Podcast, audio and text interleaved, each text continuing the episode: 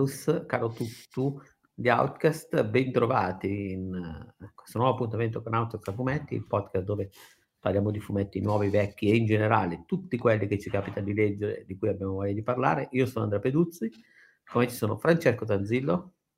Buon pomeriggio. E Cerbert, per una volta voglio chiamarti così, con questo tuo nome, con questo tuo nome comunque del mistero. È il mio nickname. Che in realtà è, che in realtà è Cerutti, il solito purtroppo. So, so, come, come nasce più... Cerbert, se posso dirtelo? Allora, Cerbert nasce dalla mia passione eh, per eh, la striscia umoristica di Hilbert eh, di eh, Scott Adams, se non sbaglio, eh, che era ambientata nel, nel, mondo dei colletti bianchi americani e in cui eh, fondamentalmente c'era il personaggio principale di Hilbert, che in slang americano significa anche eh, rintro- cioè, co- coglionce- cioè, rintronato e ehm, che aveva il suo cane Dogbert, il gatto Cat, il, anzi il gatto direttore del personale, il malvagio di gatto direttore del personale, Cuthbert, e eh, quindi a un certo punto io Cerutti divento Sherbert. Poi assonava bene anche con Cerbero, eh, quindi poi divenni moderatore di eh, hardwareupgrade.it e mh, mm, rendeva abbastanza bene avere, avere quel nickname. Mamma, questa cosa di hardwareupgrade.it è una, una stranissima è una stranissima cosa di curriculum di cui non sapevo niente. sì. Beh, un'altra stranissima cosa di curriculum sì, di cui sì, non certo, dopo, la, dopo, dopo, i manga dopo i manga, la Zaibatsu sulle Lolite. diciamo, diciamo, diciamo softcore. Un personaggio so, molto controverso so, so, e, la Torino, la Torino degli anni degli anni è un personaggio controverso sì, sì, sì. sì sono, sono pieno poi... di sorprese. Sì, scomodo sì, e non, sono, e non, e non eh, spesso non belle. Le sorprese in zo- zone di grid. Va bene. E niente, io lascerei la parola a Francesco Danzillo, giusto perché così almeno può cavarsi dalle scatole le novità Tutto Bonelli. Ma che meriterebbe una sigla Bonelli. a questo punto, le novità Bonelli. Allora, co- attenzione, con il prossimo upgrade che faremo al podcast potremmo avere forse anche la sigla dedicata a ognuno. Sarebbe tanto bello. Que- questa sigla potrebbe essere tipo ogni volta tipo il suono di uno sciacquone. Cioè, cioè mi piace Allora, se, secondo me sarebbe molto bella se fosse, se fosse una sigla, uh, un remix di cose, di interviste di Recchioni. Di parole di sarebbe meraviglioso. Sarebbe be- se, se, chiediamo, probabilmente ce lo farà. Ma e se, se comunque... chiediamo, secondo me possiamo farlo. Comunque, sì, sì, ma alla fine, adesso che Espo con le sue insinuazioni scomode sulla continuity si, ci ha abbandonato per sempre, probabilmente. Infatti, adesso non abbiamo più problemi con Bonelli. Anzi, Bonelli non abbiamo più problemi manda, politici. Ci manda sempre cose tra l'altro, Bonelli, esatto. eh, perdonami, non vuoi, non so se vuoi farlo in questa occasione, vuoi, eh, hai visto che hanno ril- mandato fuori l'app? Sì, hanno mandato fuori l'app con i classici. Secondo me hanno capito che allora, se i giovani volevano questa roba, potevano trovarla a pezzottata e quindi ha detto piuttosto se la prendono da noi, che onestamente io sono contento, perché nel senso Bonelli ha tirato fuori questa app che si chiama uh, Bonelli Comics Classics, un fatto del genere, insomma, che è, secondo me è, è una figata intelligente, nel senso... Io leggo un sacco di roba in digitale, ma senza vergogna e niente. E a questo punto, se posso scegliere di voler leggere della roba molto, così tanto risalente, sono contento di prenderla in, in digitale piuttosto che appesantirmi di volumi vecchi. Uh, ma penso anche banalmente a mio padre che ogni tanto mi fa delle richieste tipo ma si può trovare tutto personaggio dei fumetti del 1920 tipo una sua richiesta fissa è tutto Prince Valiant. Papà, ma guarda, è una roba molto vecchia ed è chiaramente la qualità è data dal fatto che tu te la ricordi di quando eri bambino, adesso probabilmente sarà un po' pesante da leggere. No, no, tu cercala, cercala. Papà l'ho trovata in inglese, va bene, eh, ma l'inglese. Quindi insomma è veramente... In tutto veramente questo ricordiamo che papà di Francesco, se non sapete come immaginarlo, potete usare come riferimento, come faccio io, uh, il, personaggio di, del film di Sorrentino, eh, La mano di Dio, il padre. eh, eh, sì, in effetti, in effetti è un po' così, è un po' così, un po' meno grigio però, po' certo. con questa barba bianca, insomma. E, e quindi ogni, ogni, volta che lo ha... In questo stesso momento Bonelli... è alla tv con il bastone per cambiare canale. Esatto, esatto.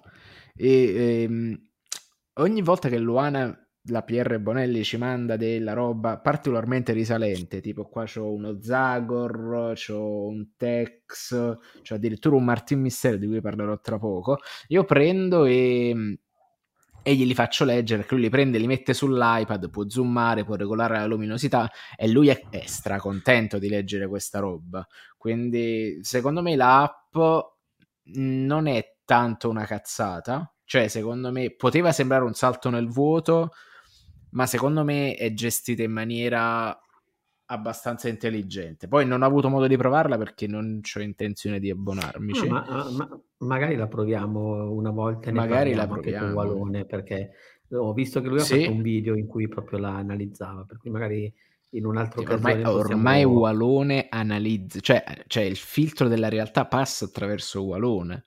Ormai Walone sì, è un narratore dei tempi, cioè ormai è, è al di sopra del bene e del male Walone.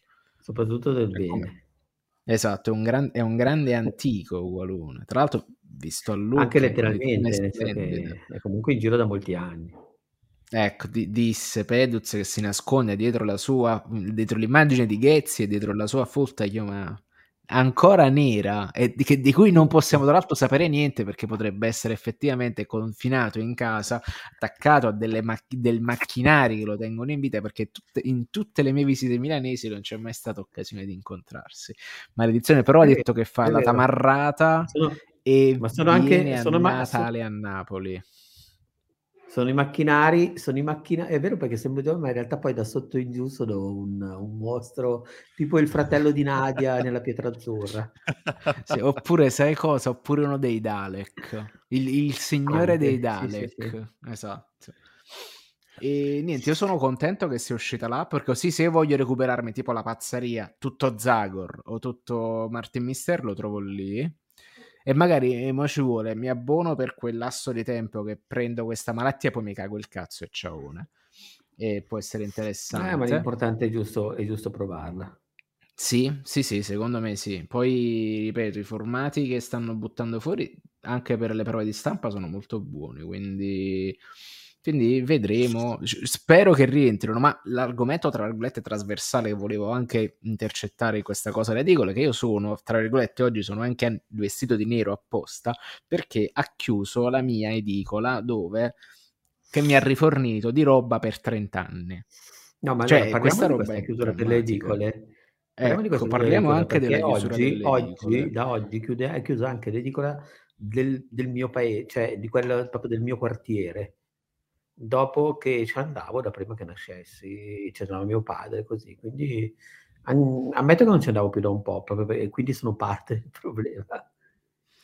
Eh, però magari l'edicola non c'aveva più la roba che ti serviva, prob- che, che, da cui ti prendevi roba probabilmente. Sì, sì, no, non, non, non aveva più le cose che, le, che, che mi servivano. Invece cioè, io ci andavo fisso al mese perché lei mi faceva sempre trovare i Dylan Dog. Addirittura mi svegliava con i messaggi quando, mi quando le arrivava la roba e mi diceva questo ti serve, questo non ti serve. Quindi era, mm, cioè, era, era una cosa che comunque scandiva la routine del mese. Andavo lì, poi eh, arrivavano le riviste di architettura, prendevo Domus, Casabella e quindi erano anche momenti in cui là dentro dove avergli poggiato 60 euro sul bancone perché quando escono tipo uh, Domus, e siamo già sui 25 euro. Poi il, eh, il Dylan Dog Color Fest un, un qualche speciale da Furimano uh, Dylan Dog normale Tex Wheeler. Poi avevo iniziato anzi ho iniziato il DC bestseller su Lanterna Verde di Geoff Jones che lessi anni fa e mi, mi piacque un sacco ho detto vabbè quasi quasi in questa edizione lo ricompro pago l'edicola eccetera eccetera niente da fare. Ha chiuso e ci sono rimasto abbastanza male stamattina ho fatto una barbaria sono andato al centro commerciale che, dove, dove però c'è il fanside e, e lì mi sono fatto aprire tipo la casella. Ho detto guarda allora mi devi fare arrivare tutti di Landog tutti di Landog Color Fest e per mo sta roba. E ho chiesto il terzo numero di Pluto che non è ancora in ristampa ma probabilmente arriverà a breve. Quindi non posso di... nemmeno iniziarlo a le... Pluto, Pluto di okay. Naoki Urasawa. Di Urasawa. Ah ok ok ok. E quindi ah, però quindi non è ancora iniziato neanche il primo giusto? No, non ho ancora iniziato neanche prima, anche se teoricamente potrei. Il vero deterrente è la mancanza di luce diurna che, mi permette, che non mi permette di leggere agilmente la, la, la carta stampata.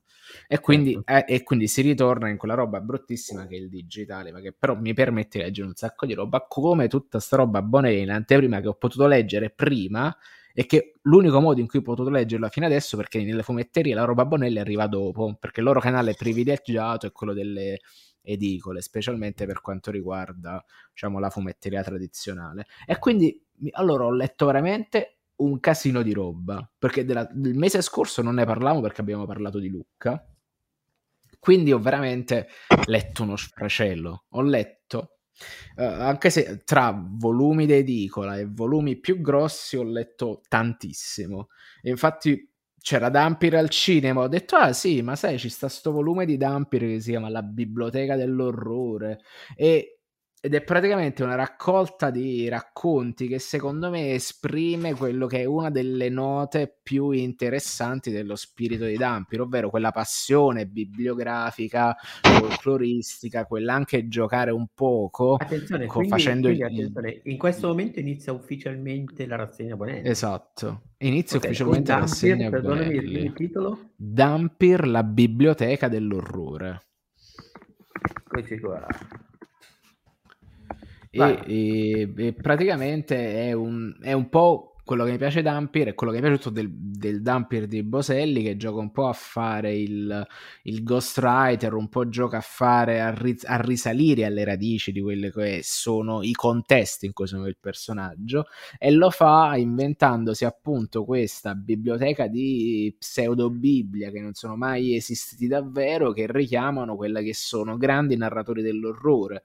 Io un sacco non ne conoscevo eh, sono tutti quanti narratori dell'Ottocento, dell'inizio Novecento, perché c'è anche un, una splendida, secondo me, interpretazione di Lovecraft in un racconto che si chiama Tetzo, Tezzogua, Tezzogua, insomma, che sono sempre in quel confine tra eh, fine dell'Ottocento, inizio del Novecento, in quella zona grigia della storia, insomma, e, Ambient- è abbastanza surreale, è quasi una storia di Landog per certi versi, comunque molto funzionante e, e, e ogni, ognuno di questi segmenti comunque è chiaramente riferito ad un autore dell'orrore, ci sta il riferimento a Edgar Allan Poe e allora se piace uh, Dampir, se piace tutta la narrativa gotica in senso stretto, questo volume è veramente ottimo perché si legge in maniera molto agile molto elegante, secondo me, nel suo formato grande, che permette appunto ai disegni, ai colori, alle tavole di uscire ed è, è, è secondo me per come è strutturato è molto molto molto molto furbo perché ti permette non, non è mai effettivamente soltanto Dampir ma è anche tantissimo fare narrazione della narrativa dell'orrore che è fonte di riferimenti per la cultura pop contemporanea molto più di quanto sia legittimo aspettarsi. È un bel volumone assolutamente. Vedo tra gli altri autori Ambrose, cioè tra gli altri autori citati Ambrose Bierce, uh, William Hope Hodgson, uh, E.F. Benson, quindi insomma è, è, molto di nicchia, non c'è soltanto diciamo l'horror di, da scaffale, da libreria generalista, ma è proprio un'analisi, secondo me, anche abbastanza, più che puntuale, abbastanza a spettro ampio di quello che è la narrativa gotica oppure un po' pulp, quindi assolutamente interessantissimo. E ora... Um, vorrei parlare un poco in più dell'Eternity di Bilotta, che è il primo volume di questa nuova serie che è iniziata a Lucca, ce l'ho anche fisico qui, eccolo, ed è La morte un dandy, insomma, questo qui, tra l'altro con questo colore rosa che anticipa quasi il pantone che si porta quest'anno, il, il, il, viola di quest'anno, naturalmente autografato e, diseg- e, disegnato dai due autori, i disegni sono di Gerasi, il colorista non l'hanno messo in copertina ma dovrebbero perché secondo me fa tantissimo per far recitare il disegno ed è una storia semplicemente strafiga. E è secondo me la mm, non la nuova Big Thing perché assolutamente è difficile definirla una Big Thing soltanto da un, da un volume ma è forse la cosa più interessante di è, nuova. è la, cosa, è la cosa di cui fuori dal mondo Bonelli si parla di più. Addirittura. è interessantissimo questo. Perché è, è, allora è schifosamente poco un sacco di gente la leggo su un sacco di uh, diciamo di, di, di, situazioni anche fuori dalla mia bolla, sarà per la copertina, sarà per Bilotto, sarà comunque una roba che sta, sta facendo base, diciamo. Ora sono molto molto molto contento perché la storia è molto figa e poi si muove in un mondo che a me affascina tantissimo, ovvero questo uh, questa Roma non luogo che vive soltanto nelle, nei salotti, nel jet set, nei personaggi più che nei luoghi e poi c'è tutto un Atlante immaginario di posti che sono tutti posti in cui qualcuno vorrebbe essere in un determinato momento e che poi finiscono. Appunto, Eternity è il nome di questo, di questo locale che una volta era il centro della vita della città, della vita notturna della città e che poi è un luogo decrepito adesso al, nel momento della, della storia. E il personaggio è questo uh, questo giornalista di cronaca rosa, un, un paparazzo letteralmente di stampo felliniano e soprattutto post felliniano, considerato che è impossibile non ritrovarci un poco della grande bellezza per certi versi. Anche, questo anche Sant'Alcide che se ne parla sì. proprio di Mm-hmm. Ma, positivamente, nel senso sì, sì, infatti, ma eh, la referenza sono, tutto, sono, totalmente deciso a leggerlo, ecco, magari poi più avanti ne parliamo, ne parliamo anche assieme. Guarda, io sicuramente penso che adesso non ne avrà male nessuno se ti giro immediatamente il PDF che mi ha girato Luana. Come ah, al solito no, è gentilissimo. Va benissimo perché neanche la stessa Così, cosa che avrà male. Esatto. Così tanto io te, lo so che pure tu, come mio padre, ce n'è te lo metti sull'iPad e puoi vederlo sì, sì. con comodo, così non, non, non, ti affatichi, poi mi rendo conto, questa, questa cosa eh, è brutta io, poi devo uscire eh. con, con, tutto il macchinario solito. Sì, e poi fa freddo fuori, quindi... Fa freddo, bravissimo, bravissimo. Ecco, è, allora per me è, un, è, forse uno dei fumetti Bonelli da leggere assolutamente quest'anno, perché è veramente bellissimo per quello che disegna, per quello che racconta, per il personaggio che esce. E poi un, il, il primo numero è letteralmente un, coge, un concentrato di frasi epiche che comunque descrivono un personaggio che è molto molto molto soffer- sofferente tra un'interiorità e un apparire. E c'è un finale d- aperto molto drammatico. La serie dovrebbe avere una cadenza trimestrale. Veramente sono curiosissimo di sapere come va avanti e di vedere di più di questo mondo. Quindi uh, bravissimo Bilotta bravissimo Gerasi bravissimo la colorista io sono veramente è quasi già uno dei papabili alla top 5 del, del, dei fumetti di Outcast secondo me. Quindi per me must. Poi uh, altra roba sempre in edizione volume un person- altro personaggio storico della Bonelli bene parliamo, di cui non parliamo mai perché oh, ce lo ricordiamo quando era bello e adesso così tanto bello non lo è più ovvero il Martin Mister.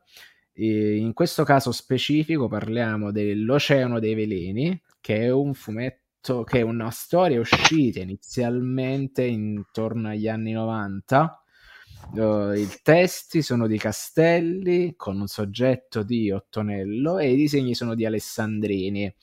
E secondo me racconta di una Bonelli che negli anni 90 era forse molto, molto, molto più uh, aggressiva sotto il punto di vista grafico e sotto il punto di vista tematico uh, rispetto a quella che c'è adesso perché è strano se ci no, pensi perché, o almeno strano, è un discorso che meriterebbe poi un approfondimento perché negli anni 90 Bonelli doveva fare molto meno i conti con un mercato di fumetterie, di librerie esatto. che dava spazio.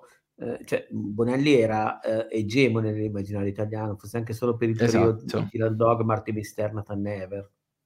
Sì, negli anni 90 questi qua erano praticamente erano imbattibili. Effetti- e facevano letteralmente ed era il momento forse in cui non sperimentare cioè sarebbe adesso il momento di oppure invece magari quando ci sono quando, quando, quando, arrivano i barbari tra virgolette le aggressioni esterne forse è anche normale invece storicamente chiudersi un po' nella, nei propri esatto. usare chi lo sa perché adesso che si parla, cioè è interessante perché dal punto di vista tematico è una storia che parla di colonialismo, di guerra contrapposta tra blocco occidentale e blocco orientale, quindi fredda, che si svolge nello spazio, ma che appunto i rottami di questa roba arrivano nell'oceano e quindi è una storia che parla di inquinamento e parla di appunto dell'oceano che viene sostanzialmente in, uh, distrutto, l'ambiente distrutto non è la classica proprio storia di Martin Mister che si può aspettare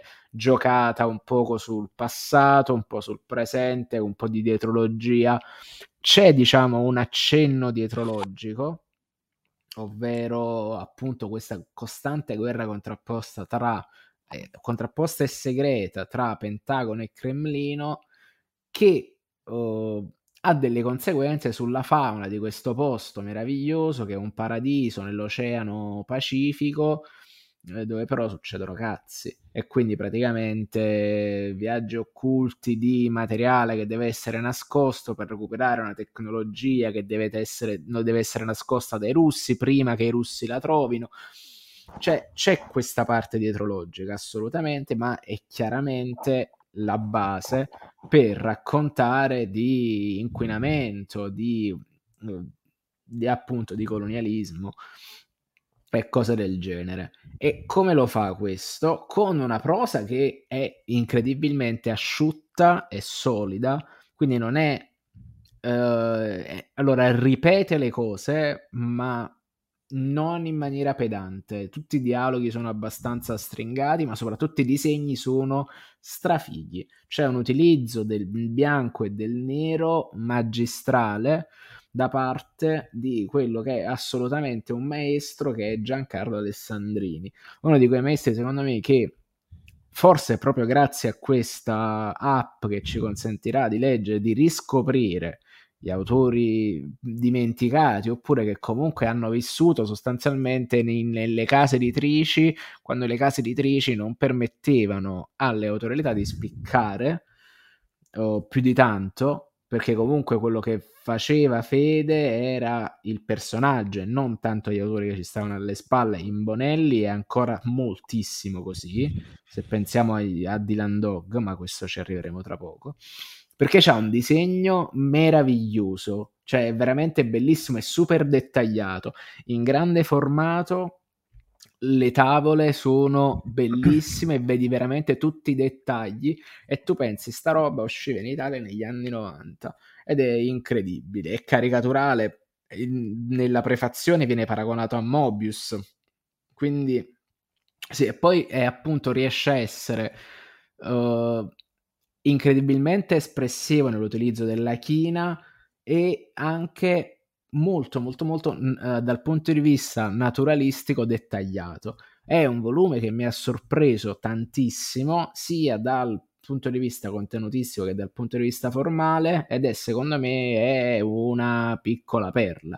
Probabilmente la storia non sarà quelle là fortemente mitologiche di Martin Mister che ti raccontano quella grande storia orizzontale che lega il personaggio ai suoi antagonisti storici, però è assolutamente una storia incredibile, cioè sorprendente nei suoi aspetti uh, formali e, e, e, tematici. Quindi straconsigliato Martin Missero, l'Oceano dei Veleni. Bellissima sorpresa, bellissimi disegni. Poi, uh, tornando su note più, tra virgolette, consone, ci sta la, una santa trinità di Dylan Dog, nel senso che uh, siamo alla fine del 2022 e quasi sor- in, maniera, in una maniera che forse un po' mi sorprende, non ho avuto modo di parlarne con Roberto perché abbiamo cazzeggiato e soprattutto non mi piace parlare di lavoro quando, cioè che per me è una passione, ma per lui è lavoro, non mi piace rompergli il cazzo quando stiamo insieme. E, ehm, e sostanzialmente c'è Dylan che si sta di nuovo rinnovando. E, rinnovando, se leggiamo la prefazione del numero 435 c'è questo moto costante di, um, di uh, lo definisce esattamente come una spirale, anzi leggo direttamente dalla prefazione. Allora, vediamo qua, vediamo qua. La redazione sentiva il bisogno di esplorare nuove rotte e orizzonti per permettere al nostro indagatore dell'incubo di perdersi e ritrovarsi. Oggi, quasi dieci anni più tardi, e dopo essersi spinti con coraggio dove l'inquilino di Craven Road non si era mai spinto in precedenza, sentiamo un bisogno uguale ma contrario. Se prima volevamo allontanarci da casa e scoprire nuove avventurose rotte, adesso a casa vogliamo ritornarci, in un percorso a spirale che non è riandare al passato, ma ripartire di nuovo verso il futuro. Tiziano ci ha spronati in tal senso e così, a cominciare proprio dall'albo che avete in mano e continuando per i due seguenti, vi racconteremo una storia di ritorni e ricongiungimenti. Ci auguriamo davvero che vi appassionerà e sorprenderà tanto quanto appassionato e sorpreso noi. Ecco, oh, L'albo 435, intitolato Due minuti a mezzanotte, presenta in copertina lo strillo L'inizio di un nuovo inizio. È un frammento di una trilogia che si concluderà a gennaio e inizia in una maniera anche abbastanza curiosa con un redivivo John Ghost che viene glitchato via dalla realtà mentre sta tornando a casa. Quindi John Ghost che era sparito dopo il ciclo della meteora con la conclusione, il matrimonio, tutto que- e tutte le polemiche che si era però era anche dietro. diventato il simbolo della, della, fase iniziale del rilancio di Esatto. Esattamente, era diventato il, il, personaggio da odiare perché aveva messo il telefono in mano a Dylan Dog, era quasi diventato l'avatar di Roberto e sì, anche se credo che Roberto lo avesse addirittura detto in qualche occasione che aveva voluto mettere se stesso in alcuni aspetti. Nel, in alcuni aspetti sì. Eh, ma, ma perché lui... Cioè, attenzione, perché interessante, il, ovviamente parliamo sempre di analisi fatte su... Il Roberto di quegli anni, il Roberto pubblico di quegli anni. Sì, adesso perché Roberto poi adesso in realtà la percezione diversa. pubblica dell'autore è ancora modificata. Sì, sì, è molto più. Eh, c'è un approccio completamente diverso col suo pubblico, cioè non è più la rockstar del fumetto che era nel momento in cui rinnovava di Lando, come è diventata un'altra cosa ancora. E comunque sì, è sì, perché sì. è Però una persona, non che si divertiva molto a eh, provocare su un certo tipo di cose, aveva messo molto sì, di questa, sì, molto di questa sua Adesso non è... pubblica, che poi esatto. su internet siamo cioè, è, è, probabilmente più personaggio di come nella realtà, perché chiaramente... Assolutamente. Eh, Beh, ma poi con chiaro, chiunque quindi, ci parli... Poi, poi, essendo un autore, giustamente, eh, essendo un narratore, narra anche se stesso. Esatto, eh, che era il suo motivo di, quello... di forza. Ma sì, se sì. poi ti ricordi, lui face... citava sempre un aneddoto del manager di Elvis che raccontava di come avesse fatto i soldi sia vendendo spillette I Love Elvis sia vendendo spillette con Io odio Elvis sì, sì, sì, allo stesso modo. E no, co- ma, in ma questo appunto ricongiungimento all'epoca specchiava anche l'autore che adesso invece è beh, eloquentemente anche lontano da, da, da, da, un certo tipo di comunicazione come Facebook o più piuttosto che secondo me eh, vive questo rapporto diversamente, nonostante assolutamente. su Telegram o su Instagram, è ancora, cioè non, non, c'è ordine del giorno che non venga, come si può dire, che non venga passato in commentato. Esatto e, e quindi vive oh, di questi momenti suoi. Sì, ma soprattutto perché onestamente mi sono rotto il cazzo io di sta su Facebook. Cioè, prima eh, a un certo io... punto, comunque, a fine tempi dell'università, che comunque era un, una fase di Facebook abbastanza, abbastanza calante, comunque, oh, cerca quella su Facebook, mo manco, manco più su Instagram sta la gente un altro poco. È quel tipo io, di social network finto orizzontale. Ho aperto TikTok hai aperto TikTok. Allora, sì, questa adesso, è una attivo, notizia per adesso, in, per adesso, non ho nessun contenuto, lo uso solo per seguire. Però mi, no, sentivo, no, allora, mi sentivo in dovere di... perché ho detto, beh, non posso, se c'è Berlusconi devi fare i tic, devi fare cioè, cioè, questo qua è il vero scoop segna 30 minuti all'inizio del podcast rivelato il contatto TikTok di Peduzzi. È lui che fa i balletti tu, tu, tu che cucini te, te, che mangi sta roba eh, si può fare tantissimo. Sono quasi oh, gasato oh, da questa sub, sovrapposizione eh, e sovraesposizione eh, mediatica che si, può fare. adesso ci lavoriamo sui possibili contenuti per adesso non ne ho. Ma pensa a te che racconti la storia del calore umano te che ti addormenti, ma si può fare, è tutto bellissimo. Di tutto, di tutto. Ecco, oh, e, e... E sono, sono, sono, il precursore di TikTok, non sapevo di essere. Esatto, esatto. Sei, sei il TikToker prima di TikTok. Ecco. Esatto, no, no, però non volevo essere, cioè, mi, mi, mi spiaceva essere escluso da questa cosa. Io, io sono in, dif- ammetto che sono in difficoltà. Vabbè, ma poi ne parliamo magari approfonditamente. Torniamo su questo, su questo album 435. e ci ho trovato più gente di quanto avrei pensato di età, di età sospette. L'altro lo stesso Fantoni che saluto. Sì, sì, ma infatti ma Lorenzo è sempre stato una, diciamo, un baluardo della comunicazione social su tutti i modi, in tutti i mari, in tutti i luoghi. Sì, io a un certo sì. punto, ma per, per, necessità personali, io a un certo punto eh. capisco capisco, ma è questo è un approccio mio al social network, banalmente, che se non riesco a crearci qualcosa non mi sento in grado di starci e di conseguenza io il video dove mi... cioè paradossalmente uno che parla, sta parlando da mezz'ora di fumetti di gente morta da vent'anni, uh, prende e dice non riesce a fare un video dove parli guardando lo schermo, no, perché per me questo è come chiacchierare al bar banalmente. No, diverso, mentre invece diverso, non mi diverso. sento così, cioè non mi sento così autoreferenziale da fare TikTok, ecco. Ma uh, intanto la... si, si è rutti come eh, annoisce, sì. Sono dei no, no. no, no, perché annuivo perché la penso esattamente come Tanzo, cioè io fondamentalmente vengo a queste dirette perché mi diverto come se scendessi eh, al bar o mi trovassi con i eh, compagni di gioco di ruolo, cioè o brutto dirla così. A... Con i compagni di Zaibatsu, no, con i com- no, lì, è, lì è solo... Vai, vai. Eh, è bello, quindi... ti piace, è bello perché c'è ah, servizio bevute gratis. C'è, c'è, la parte di quando si va due cardini, eh... I due cardini della vita torinese, tra l'altro. Sì. Esattamente, sì sì, noi eh, torinesi ci troviamo perfettamente. Alcuni, alcuni in passato verso la Fiat, adesso verso i Zaibacci. Bevute gratis. E bevute gratis, quella è la parte appunto che interessa, sì, assolutamente. E, no, vabbè, mh, mhmm, quindi è per questo che, che annuivo.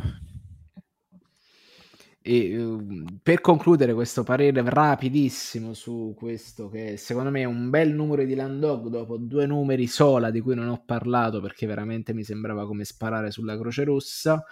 Uh, due minuti a mezzanotte è scritto da Lanzoni su una sceneggiatura, cioè su un soggetto di Roberto Recchioni o viceversa, e disegnato da un Giorgio Pontrelli in stato di grazia che è interessante vedere affiancato Pontrelli rispetto all'autore del volume di Martin Mister di prima, perché anche lui secondo me ha L'utilizzo della china molto espressivo, sa essere molto dettagliato con pochissimi tratti e un, un, dei neri un'intensità incredibile. I disegni sono bellissimi di questo Dylan Dog.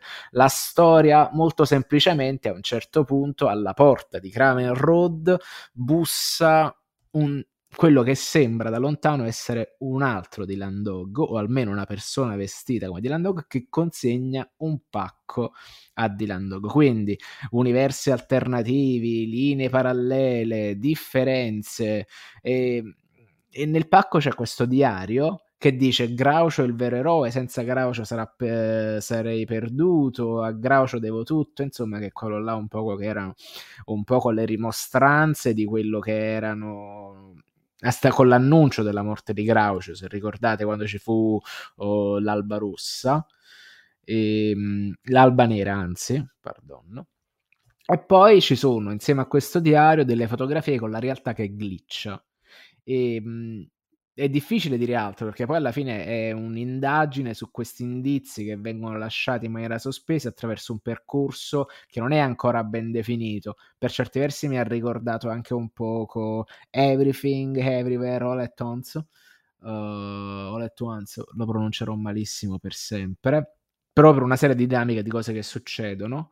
E, mh, è stracurioso come va avanti, è veramente una storia che avevo voglia di leggere dopo un paio di storie brutte, cioè più che brutte, noiose, piatte, che si vedevano che era un po' il, fo- il famoso fondo del cassetto nel quale vengono depositate le sceneggiature in attesa di un buco e vengono rimaneggiate e sistemate per essere pubblicate però non c'avevano questa cosa. Però misteri ci sono tanti, i disegni sono belli, la storia è aperta perché fi- è, è, letteralmente il primo pezzo di una trilogia e come tale va letto e giudicato dal punto di vista contenutistico nella sua interezza per sapere anche effettivamente quanto è efficace questo ri, ri, rilancio di Dylan Dog. E niente, sono curioso, i disegni sono belli, la storia è figa, i misteri sono intriganti. C'è tra l'altro altre delicate citazioni da John Byrne che esce Hulk con Dylan Dog che si comporta un po' in quel modo là. Ci sono citazioni al mito di Dylan Dog come è stato costruito negli ultimi anni, soprattutto da Roberto Recchioni, con uh, il, il galeone, cioè da Roberto Recchioni riprendendo il tema del galeone, del numero 100 di, di, sclavi, quindi diciamo è un numero che tira un po' le fila di alcune trame, di alcune situazioni e di tanti non detti, se vogliamo. Quindi mh, mm, sono veramente molto molto molto molto interessato. E, mh, ult- Ult- eh, penultimo, ecco, sì, c'è un Color Fest che è quello che anticipa questa rivoluzione, che è, è, tra l'altro sempre sul soggetto di Recchioni, scritto da Dario Sicchio, che è un altro amico, disegnato da Pontrelli, però colorato, quindi attenzione. Quindi c'è sempre lo stesso Pontrelli, ma in veste che, che Color Fest diversa. è? Hai il numero sott'occhio? È esatto, è il numero 43, Utopia modulare non è una storia, diciamo, divisa, in, cioè non è un volume diviso in storie singole, non è un antologico, è una storia bella, chatta, tutta pa, tutto volume, con uh, Dylan, Groucho, innamorata di turno e polizia bloccati in questo mondo utopistico governato dalla simile Ikea, dove però non si può dire che Ikea. E a un certo punto a questa gente viene recapitato quello che desiderano e quello che desiderano crea scompiglio nel mondo. E Dylan Dog che indaga in un posto dove non esistono più incubi Uh, deve tirare un capo a terra a questa storia. E anche questa è una storia strafiga, bellissima. Anche Poi questa mi piacciono i colori. Lo, lo, sai che hai appena scritto, descritto il mondo ideale del, del Peduzzi? Sì, infatti questa cosa mi faceva divertire tantissimo, sì sì. È il mondo non voglio un mondo statico e senza desideri. e mobili Ikea. E mobili Ikea. No, allora invece devo dirvi la verità, no, detesto Ikea, sotto, sopra ogni cosa. L'avresti mai detto, Cerbert? Ma, sor- ma, ma colto perché? di sorpresa. La detesto perché detesto montarmi le cose. Ah, eh, posso, detesto fisicamente andarci, ma non è un problema perché eh, posso farmelo spedire. Però per me l'idea che siamo arrivati al punto da montare i mobili è mostruoso. Penso a mio padre negli anni 70-80 che sicuramente non ha mai mosso un dito in direzione di un mobile. arrivavano, arrivavano i bravi signori professionisti e, e così. Per me è brutale che ci siamo abituati a fare questa cosa. Trova non avevo riflettuto abbastanza. sì, no, no, io interessante, una riflessione tipo, interessante. Allora, io, ma perché io depreco ogni tipo di lavoro fisico. No, non lo seguono tutti, tutti allo stesso tutti. modo. Cioè tutti allo stesso modo. E l'idea che io lo debba fare mi sembra, mi sembra impensabile. Perché non è una mia scelta. se io scegliessi di essere quel tipo di persona che invece apprezzo, eh, va bene, però io li, li, li, li, detesto sopra ogni cosa. A me arriva quella, anche montare le piccole cose, mi la fate piegarmi, aprire la scatola, ma stiamo scherzando. Cioè, anche gli ovetti voglio... Kinder, per esempio. No, no, io voglio cioè, esatto, la sorpresina. Io, io, anche, i regali, anche i regali dell'uovo di, Nat- di, di Pasqua li odiavo, eh, giuro. L'uovo di Natale. L'uovo di Pasqua. Questo gesto iconoclasta. Ma anche le sorprese del, eh, come si può dire, l'Happy Meal mi fanno girare le palle. cioè, ma in senso più ampio, se ne ho già parlato, mi fanno girare le palle anche i cibi che non mi vengono serviti pronti per l'uso. Dal pesce da pulire al, ehm, ai vari cibi da cucinare tipo fonduta a pezzetti Scusa, così tu eh, hai detto scherzando. esattamente una volta che tu fai un ottimo risotto alla milanese che sei un esperto eh. di cucina tradizionale lombarda ma però non la faccio mai perché non mi piace cucinare. Però un conto è cucinare e cucino, però cucino per me, cioè cucino per tutti, per gli ospiti, e, ed è tutto pronto da mangiare, non è che i miei piatti, non è che hai bisogno di, di elaborarli. Okay, Oppure come quindi... l'okonomiyaki, l'okonomiyaki giapponese, lo devi fare sul posto, ti danno gli ingredienti, ma io una cosa, è per quello che anche io ho preferito come quello milanese, che ti viene servito pronto. Esatto, che, che, è ottimo tra l'altro. È ottimo, spice. esatto. Allora perché lo dovrebbe dire? Allora, io un po' ti capisco, perché io ho tirato una linea molto tempo fa e quando mi dicono, quando dicono il gin tonic per fare i tipi e a questo gin tonic ti viene servito come due dita di gin in un bicchiere con del ghiaccio e l'acqua tonica a fianco, mi urto. No, ma stiamo scherzando. cioè, tu, stai, stai, tu stai anche suggerendo che devo essere io a scegliere la quantità di tonic per questa dose di gin? Hai capito? No, caro mio, tu mi, devi, tu mi devi dare la ricetta corretta o la tua interpretazione, però di fatto mi devi servire questo prodotto che non è un mix grossolano non sono a una festa in un centro sociale dove mi facevo il gin tonic con la Coca-Cola del, ce la mettevo io con, a caso, cioè ci mancherebbe. Qui ti chiedo una cosa e me la servi. Ma no, io ti dico la verità, eh, su questo so di dire una cosa bestiale. Io de- non ordino mai la pasta con le vongole, proprio perché detesto svongolare. in, in realtà come vuoi venire a Napoli allora? No, no, ma addirittura mi è capitato, tipo in, in Toscana in molti posti la fanno già svongolata, la mia ragazza non la mangia, cioè si incazza proprio. Allora, quindi io, sei io la voglio così. con le cozze. Io la voglio così. Pasta con le cozze. Per dire che quando mi arriva qualcosa sotto gli occhi da mangiare, così come da montare, però il, il cibo è la cosa più eclatante, la sintesi. Tutte queste cose io devo solo dedicarmi ad, al, al piacere, non devo metterci mano. Eh, devo essere fruitore, grande momento. puro. Doveva andare su TikTok questo momento, Peduz. Tu che fai il ranto contro l'assemblaggio. L'assemblaggio a tavola poi in particolare, bestiale.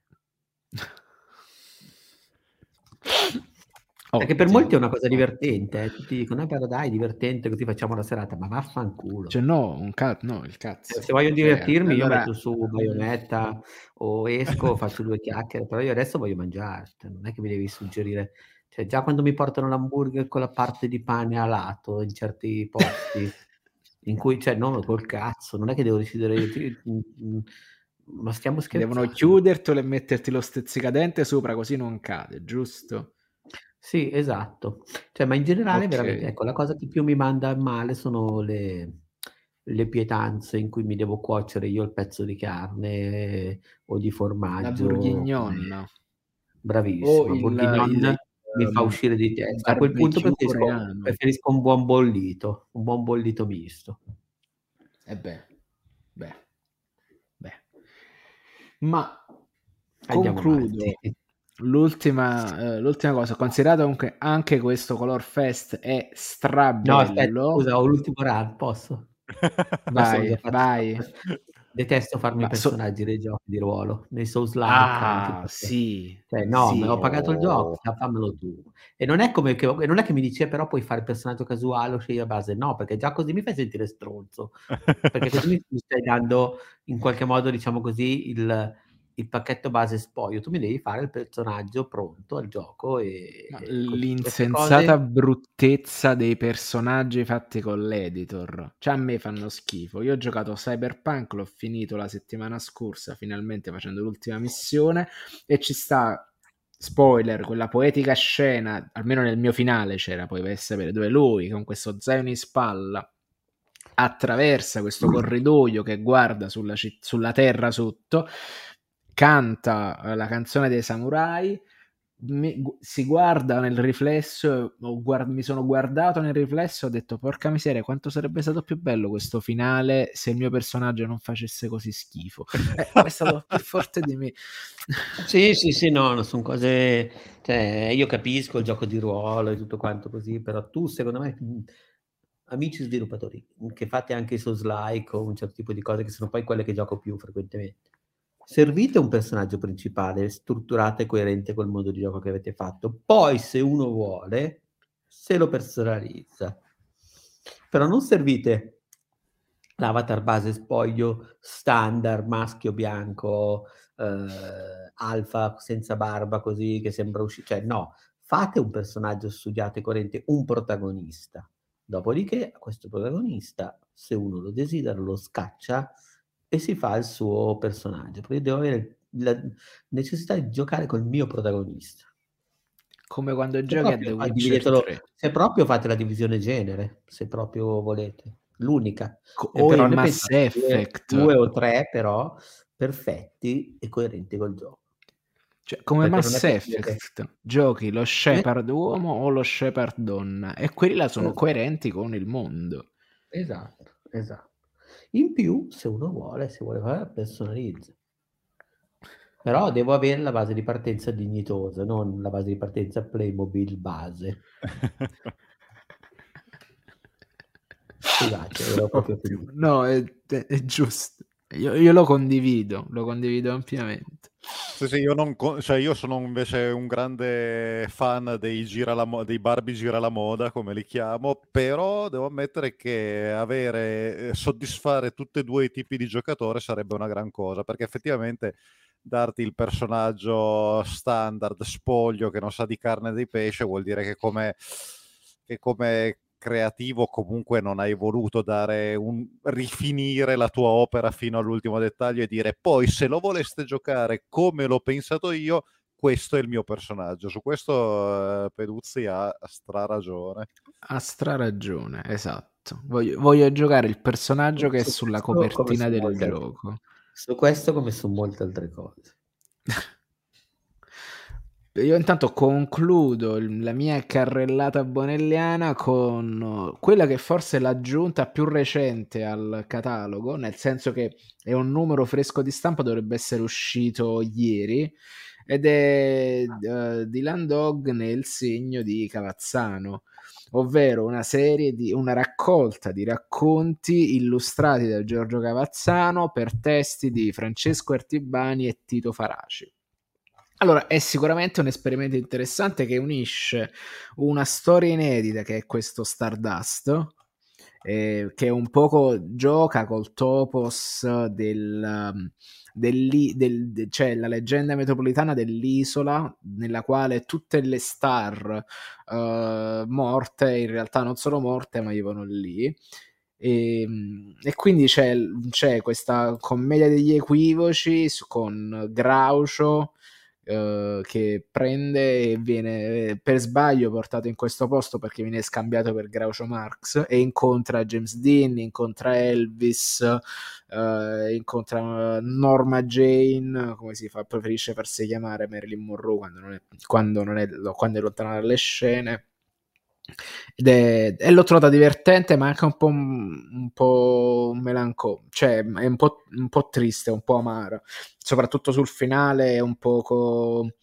È, non dico che pesa perché poi comunque Artibani è, è bravo a gestire i toni, secondo me è la, i toni anche della comicità, poi soprattutto con Cavazzano. E ricordiamo, Artibani è l'attuale edi- editor in chief di Topolino, se non sbaglio.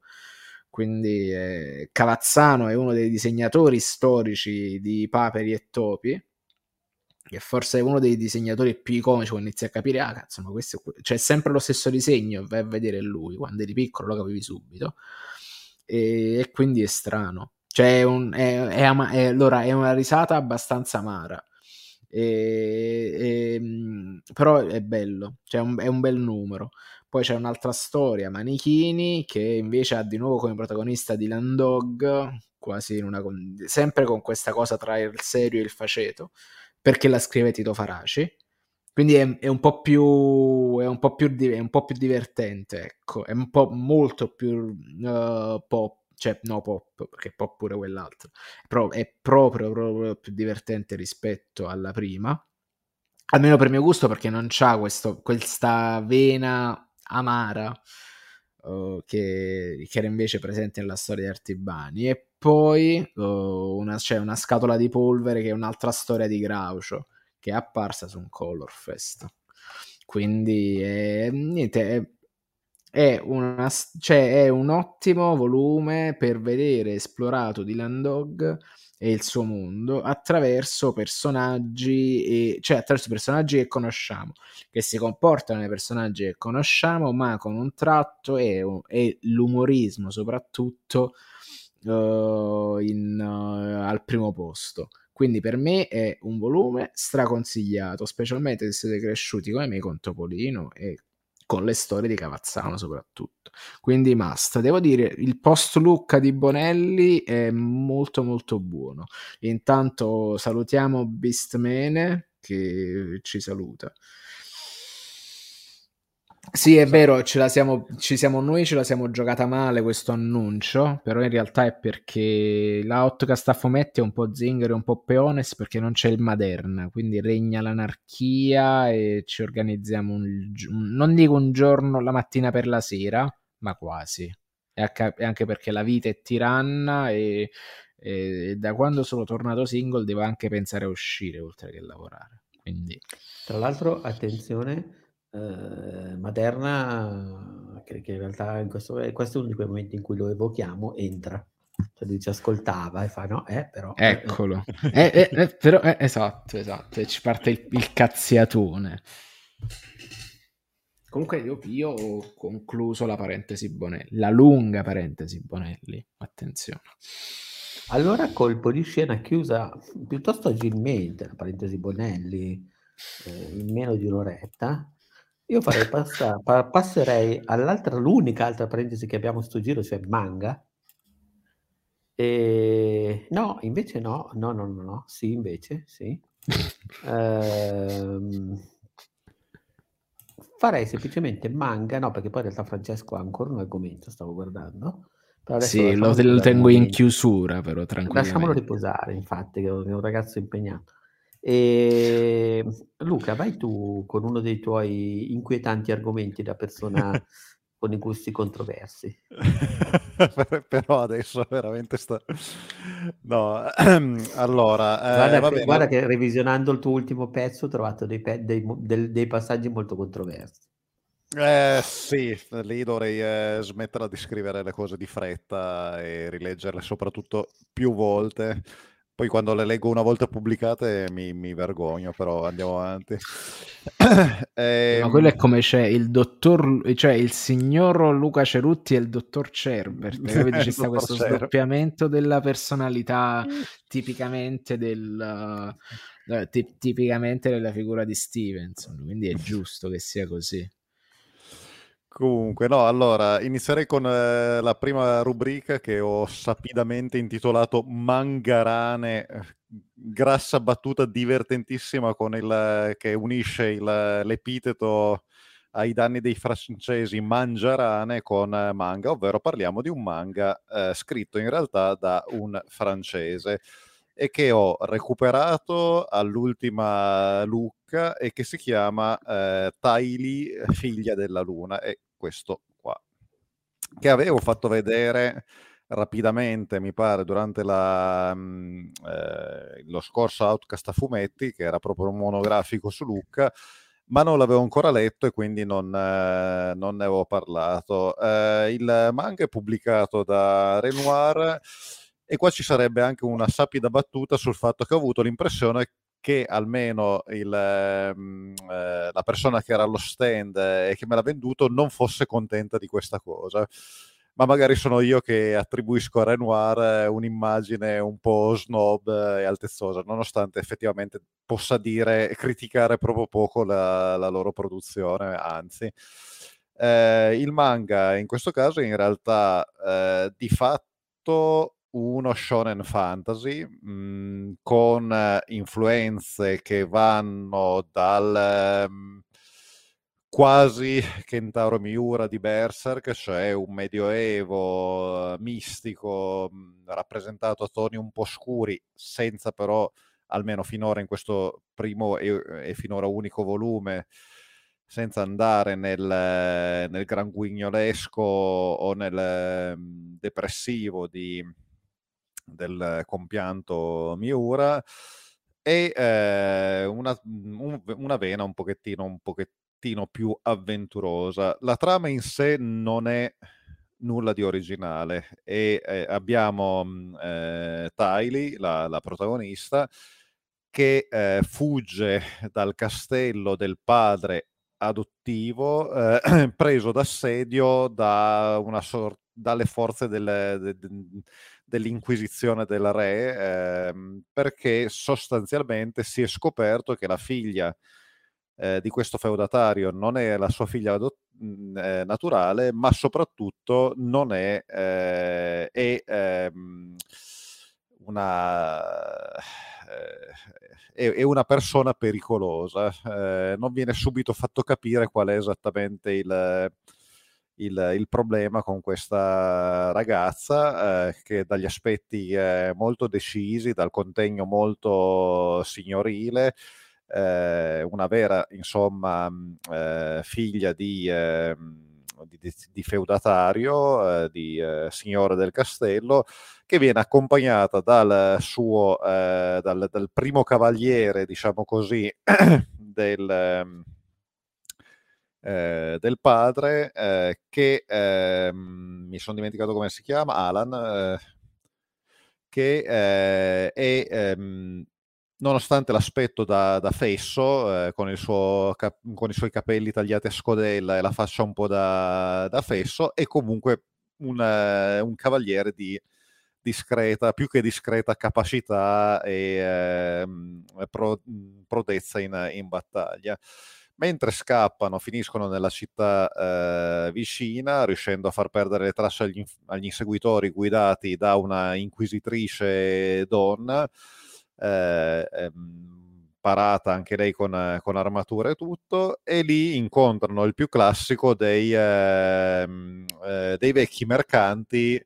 Eh, come si può dire, che, che, non la raccontano giusta. Cioè questo vecchio mercante che però sa un sacco di sa, sa molte cose e va bene, un mercante le, le può sapere, però si muove anche molto bene sia quando c'è da ehm, eh, giocare di sotterfugio e uno potrebbe dire è tipico dei, eh, di un mercante, delle, de, dell'immagine classica del mercante medievale, ma anche quando c'è da menare le mani. Soprattutto è accompagnato da questo ragazzino coetaneo della, della nostra principessa che è evidentemente un, uh, un mastino di guerra, cioè un ex mastino di guerra, perché eh, nonostante le, l'età giovanissima, riesce a eh, liberarsi eh, di, di, adulti armati in, eh, in 448. Quindi siamo di fronte alla classica eh, squadra eh, fantasy ehm,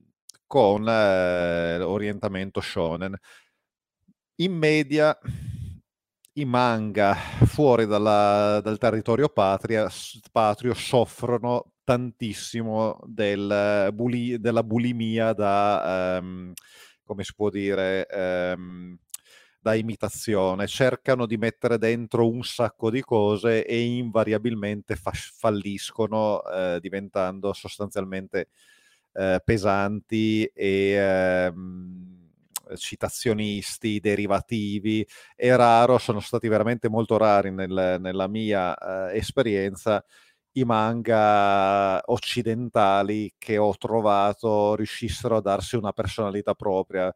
Cito sempre mm, Mega Tokyo, cito eh, i, le, le, le, opere citazioniste di Adam Warren, quindi eh, il, il Dirty Pair americano, mh, mm, eh, Bubblegum Crisis, ma appunto normalmente cito sempre questi due perché è rarissimo che io sia riuscito a trovarne altri che, sono, mhmm, che mi hanno convinto a dare una possibilità al secondo volume. Um, in Italia avevamo avuto um, Tinebra di Elena De Grimani e um, come si chiamava la vampira? Uh, Ra- Riegel. Riegel, sempre di Elena De Grimani. Poi purtroppo evidentemente la, l'autrice non ha retto la, la distanza e eh, si è completamente persa, non sento più parlare di lei, di lei, da tempo, come non sento parlare più di altre promettenti attri- autrici di inizio 2000. Ehm, tutto il resto normalmente era spazzatura o nella migliore delle ipotesi, qualcosa che dimostrava tanta buona volontà, ma poca capacità di, di pensare prima al, a cosa vuoi veramente raccontare. Invece devo ammettere questo francese che si firma con lo spe- pseudonimo di Souria eh, che, ehm, e che non rivela la sua identità, eh, è bravo nel senso che riesce a tenere la storia al centro del, del manga e eh, a sfruttare, eh, diciamo così, a fare anche di necessità virtù e sapendo benissimo che eh, in eh, Europa è molto più costoso procurarsi i retini che invece in Giappone trovi praticamente dal lattaio, cerca di non eh, compensare troppo con eh, il ritocco a computer grafica perché inevitabilmente si, eh, si nota e piuttosto ci dà giù pesante di chine e, ehm, e pantone nero e quindi eh, comunque anche investe parecchio sul cercare di raffinare la sua grafica. Lo stile grafico, come si eh, può notare dalla copertina, è a metà tra il, ba- tra il, manga e quello che potrebbe essere un tratto più francofono, diciamo così, è un po' più sul franco-belga ma eh, secondo me funziona dannatamente bene. Ha un ottimo gusto per l'inquadratura, un ottimo gusto per la costruzione di tavola, non esagera a crearla troppo alla giapponese quando non serve. Mm, insomma, non, cioè, forse se capito, ritengo che abbia fatto un ottimo lavoro e eh, quando uscirà il secondo volume vedrò come va avanti la storia perché l'ho trovata finora interessante non originale, lo sviluppo è esattamente quello che ci si aspetta in un mondo in cui esiste la magia delle donne ed è stata sconfitta da un'inquisizione ferocissima, abbiamo questa misteriosa eh, orfanella adottata da un, da un, signore feudale e protetta. La magia delle donne non fa che contribuire al tuo mito di persona di, di... Però, però, sei una persona orrenda. Eh, cioè, Ora pensa eh, che io, io, io, te ne faccio più passare nessuna. Io l'ho messa in termini positivi, cioè la, la, la, no, la no, capacità... però, però, questa su TikTok finiva, cioè, finiva cioè... video più, più Ma pensa, io il matriarcato in una chat ho avuto il barbaro coraggio di dire una roba come tipo devo, devo, devo smetterla, quello mi fanno una cosa con la droga o con le donne, io li guardo e faccio ma le donne sono una droga. Via così proprio. Questo qua è di un maschilismo che non mi hanno arrestato, non mi ha arrestato in realtà, veramente. In realtà è, è, è, polivalente eh... per qualunque sia il tuo genere, se vivi la stessa... Cioè, ecco. Vedi, è corretta quindi il nostro garante della liceità del No, nel senso che voglio dire, corretto, la, prima di tutto la, la, la, stessa attrazione è regolata secondo meccaniche di circoli di dipendenza e, e è in forma Peduz oggi comunque e di astinenza. E secondariamente di, tu hai detto donna perché ovviamente tu hai tenuto il tuo target diciamo così ma sì, vale sì. ogni declinazione di genere. E comunque in più volevo intervenire Vai, vai prego, Luca. Vai, ti rendi conto, eh, Francesco, di cosa significa aver appena detto che il nostro garante della liceità è Andrea Peduzzi? Cioè, eh, figurati, oh, perché c'è lui. Domani, domani, domani, abbiamo come minimo un processo penale. Cioè... Perché, non c'è, perché non c'è Delu, altrimenti era lui il garante della moralità. Esatto. O non c'è Maderna, e, ancora peggio. Eh, vabbè, ma Maderna è realtà anche là, il vertice della piramide, il dio re di Outcast. In Comunque... più volevo però salutare sempre Beastmane che ci ricorda che è uscito Extremity in volume uh, Salda, in volume Ravenburger di Salda quindi ha fatto un volume unico in bianco e nero e per chi non lo sapesse Extremity è uno dei primi lavori di Daniel Warren Johnson.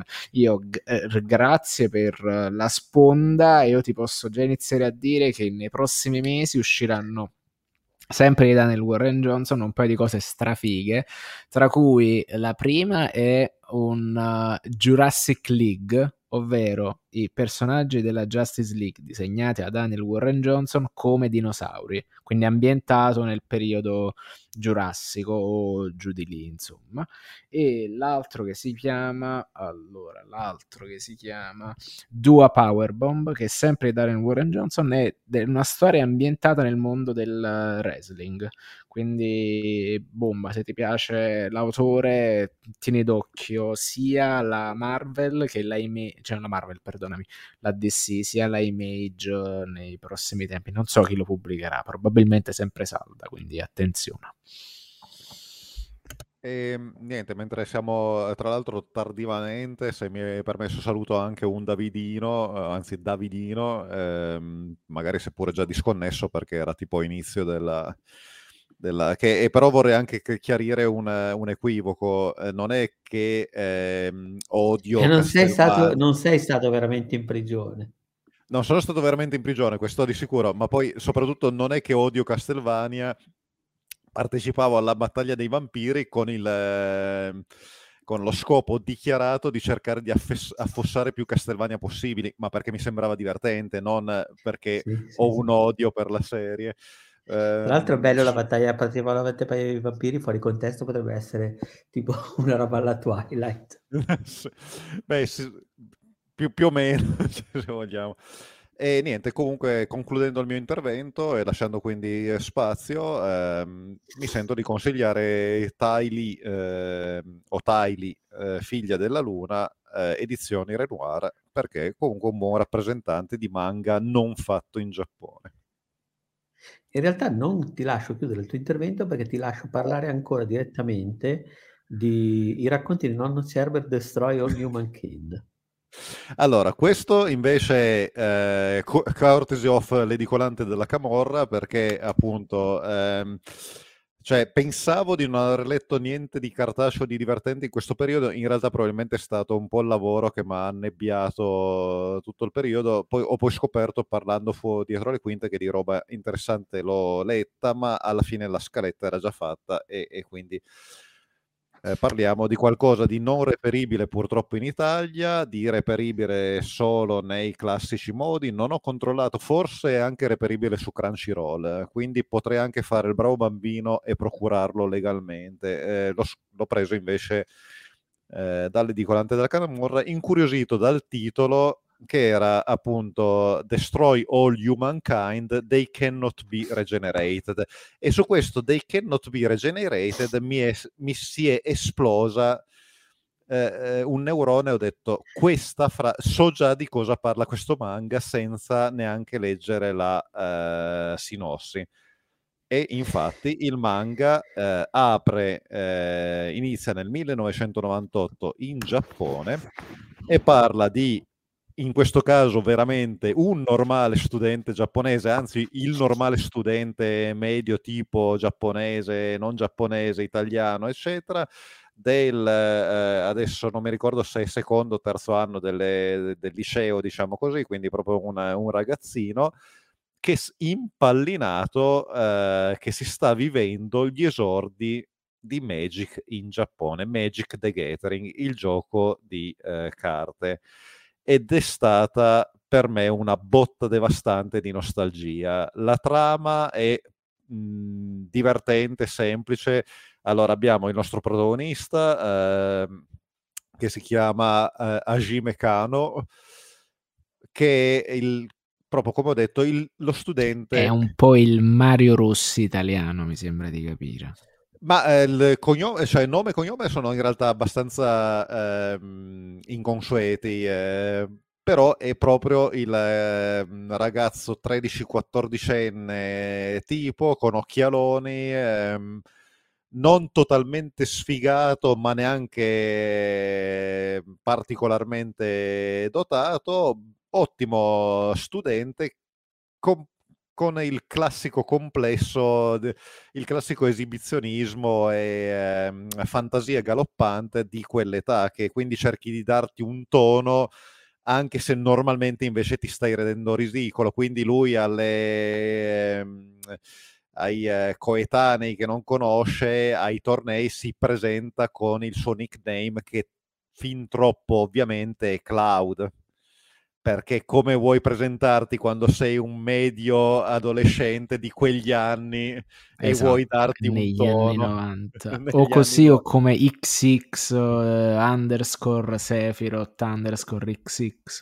sì, eh, no, ma direttamente ai tempi non c'era ancora quello, ti presentavi direttamente come Sephiroth e anche se l'altro si presentava come Sephiroth a quel punto si faceva bim bum bam, cioè eh, non, non, c'era ancora, non c'erano ancora gli account, eh, cioè quella è una cosa da voi giovani, qua stiamo parlando di quando ancora eh, trovarti un nome per account online non era una grossa preoccupazione, riguardava una minoranza tra le minoranze.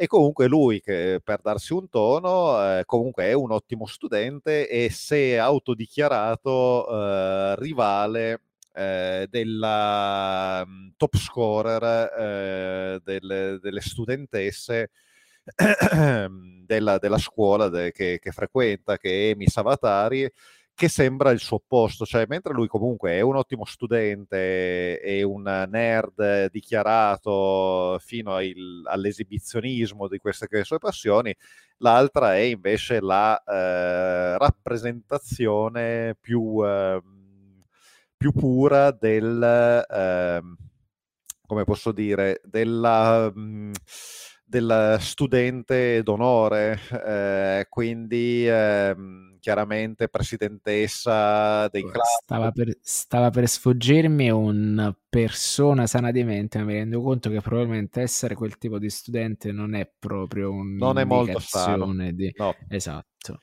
Cioè lei è proprio mirata ca- già alla carriera, eh, si comporta in maniera appropriata sempre, è proprio la fiera dell'autocontrollo e del preciso controllo di sé. Comunque è, eh, è la prima in classifica dei, eh, eh agli esami, a tutte le prove, al, ehm, alle classifiche di, eh, di, trimestre, e mentre lui in genere si, si piazza secondo, buon secondo, eh, nonostante appunto sia anche un nerd e quindi mette il suo tempo anche in altre cose.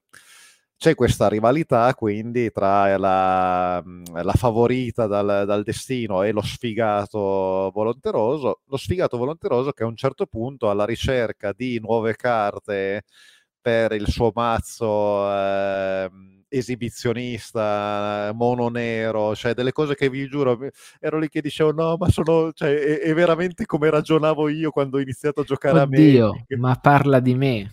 Oddio, ma parla di me. Cioè il, il mazzo costruito sul cercare di far funzionare carte che ti hanno regalato gli amici perché non, non te le potevi comprare. Cioè a 13-14 anni non potevi pagarti i mazzi di Magic 40.000 lire a, a mazzo, cioè, ma penso nemmeno a 40 anni possa, e con una casa addosso possa pagarti i mazzi di Magic. No, ok, poi ci sono quelli, quel dis- c'è quel discorso lì, ma quello è una, è una, cosa, però al tempo comunque era comunque una cosa che almeno doveva avere una, una, paga, almeno un lavoro part-time, no? per, per, poter indulgere in questo hobby che era sicuramente più costoso di altri, persino dei videogiochi se vogliamo. E non fare nient'altro però, nel senso chi giocava a Magic poteva permettersi di fare soltanto a quello, sopra Magic sì. penso che era soltanto Warhammer, quindi salutiamo i nostri amici di nuovo Lorenzo Fantoni e Giuseppe Colaneri. e, e, e, i loro cazzo di pennellini eh, con setola di cinghiale misura 1. Cioè Ragazzi, ma che bello, io non lo conoscevo questo manga, lo voglio assolutamente ora. No, no, ma guarda, è assoluta, assolutamente prendilo perché ti farà, eh, cioè ti farà piangere dalle ris- cioè ti farà piangere dal ridere. Ma è, roba, ma è roba che trovo in Italia oppure devo andare è... per forza sulla Baffia? Eh, guarda, al limite magari lo, lo, ha Crunchyroll, ma in Italia non è ancora uscito ed è uno dei miei eh, classici. Ma lo ha Crunchyroll come manga? Sì, sì, sì, sì. Eh, cioè, forse ce l'hanno loro, non, non, te lo so dire con certezza perché appunto io l'ho trovato per puro caso proposto dall'Ido Colante della Mafia e tempo che me ne ero accorto avevo finito tutto il pubblicato eh, presente in, in, Giappone, cioè l'ho, l'ho divorato letteralmente. E, ehm, ed è divertente, cioè è proprio ben gestito perché poi cosa succede? Non spoilerò praticamente niente, è scritto anche nella sinossi.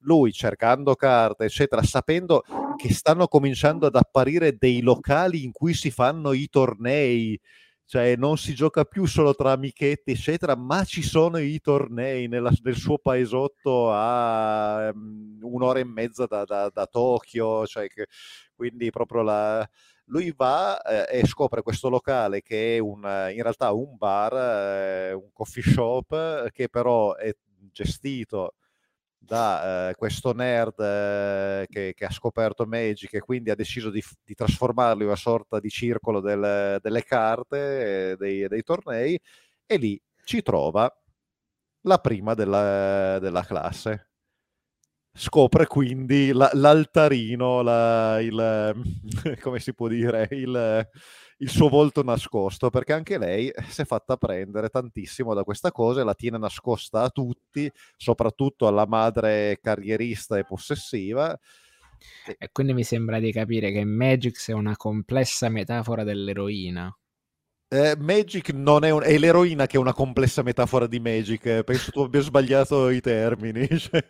È, lei che mazzo c'ha invece? Se lui c'è il mono eh, nero. E lei, sì, è, lei... lei è una fottuta, maledetta paladina bianco-blu maledetti bastarda, potre, bastarda. potesse ingottirvi l'inferno di fiamme. Peggio soltanto il bianco-verde.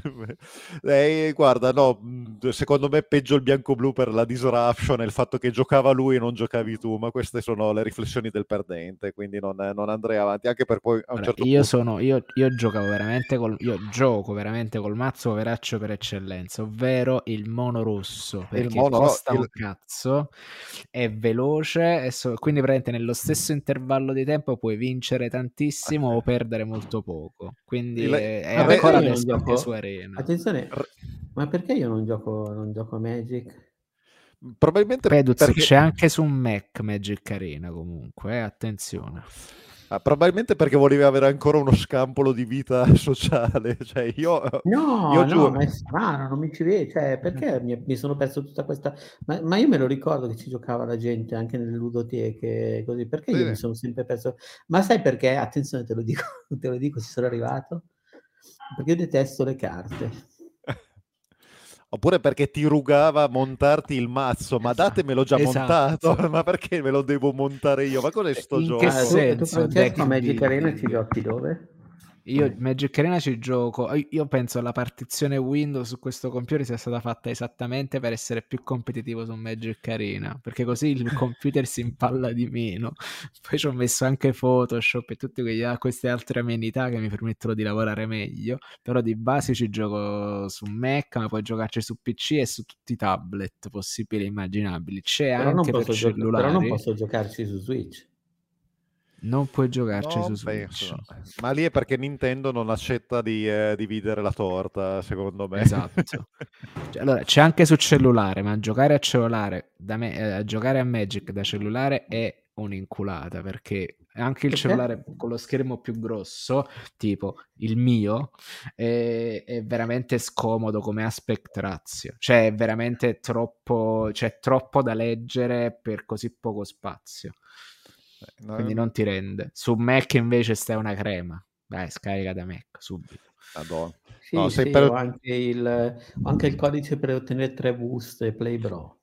Cioè, No, vai, vai, no ma p- p- condividi, maledetto. No, cioè, ragazzi, veramente Devi mi state... andare nella, nella tasca della, cioè della, della, uh, dello shop, ci sta la, la, il comando di testo per inserire il codice e tu scrivi play bro, quindi con la P grande e con la B grande, PG e hai tre carte dell'espansione nuova.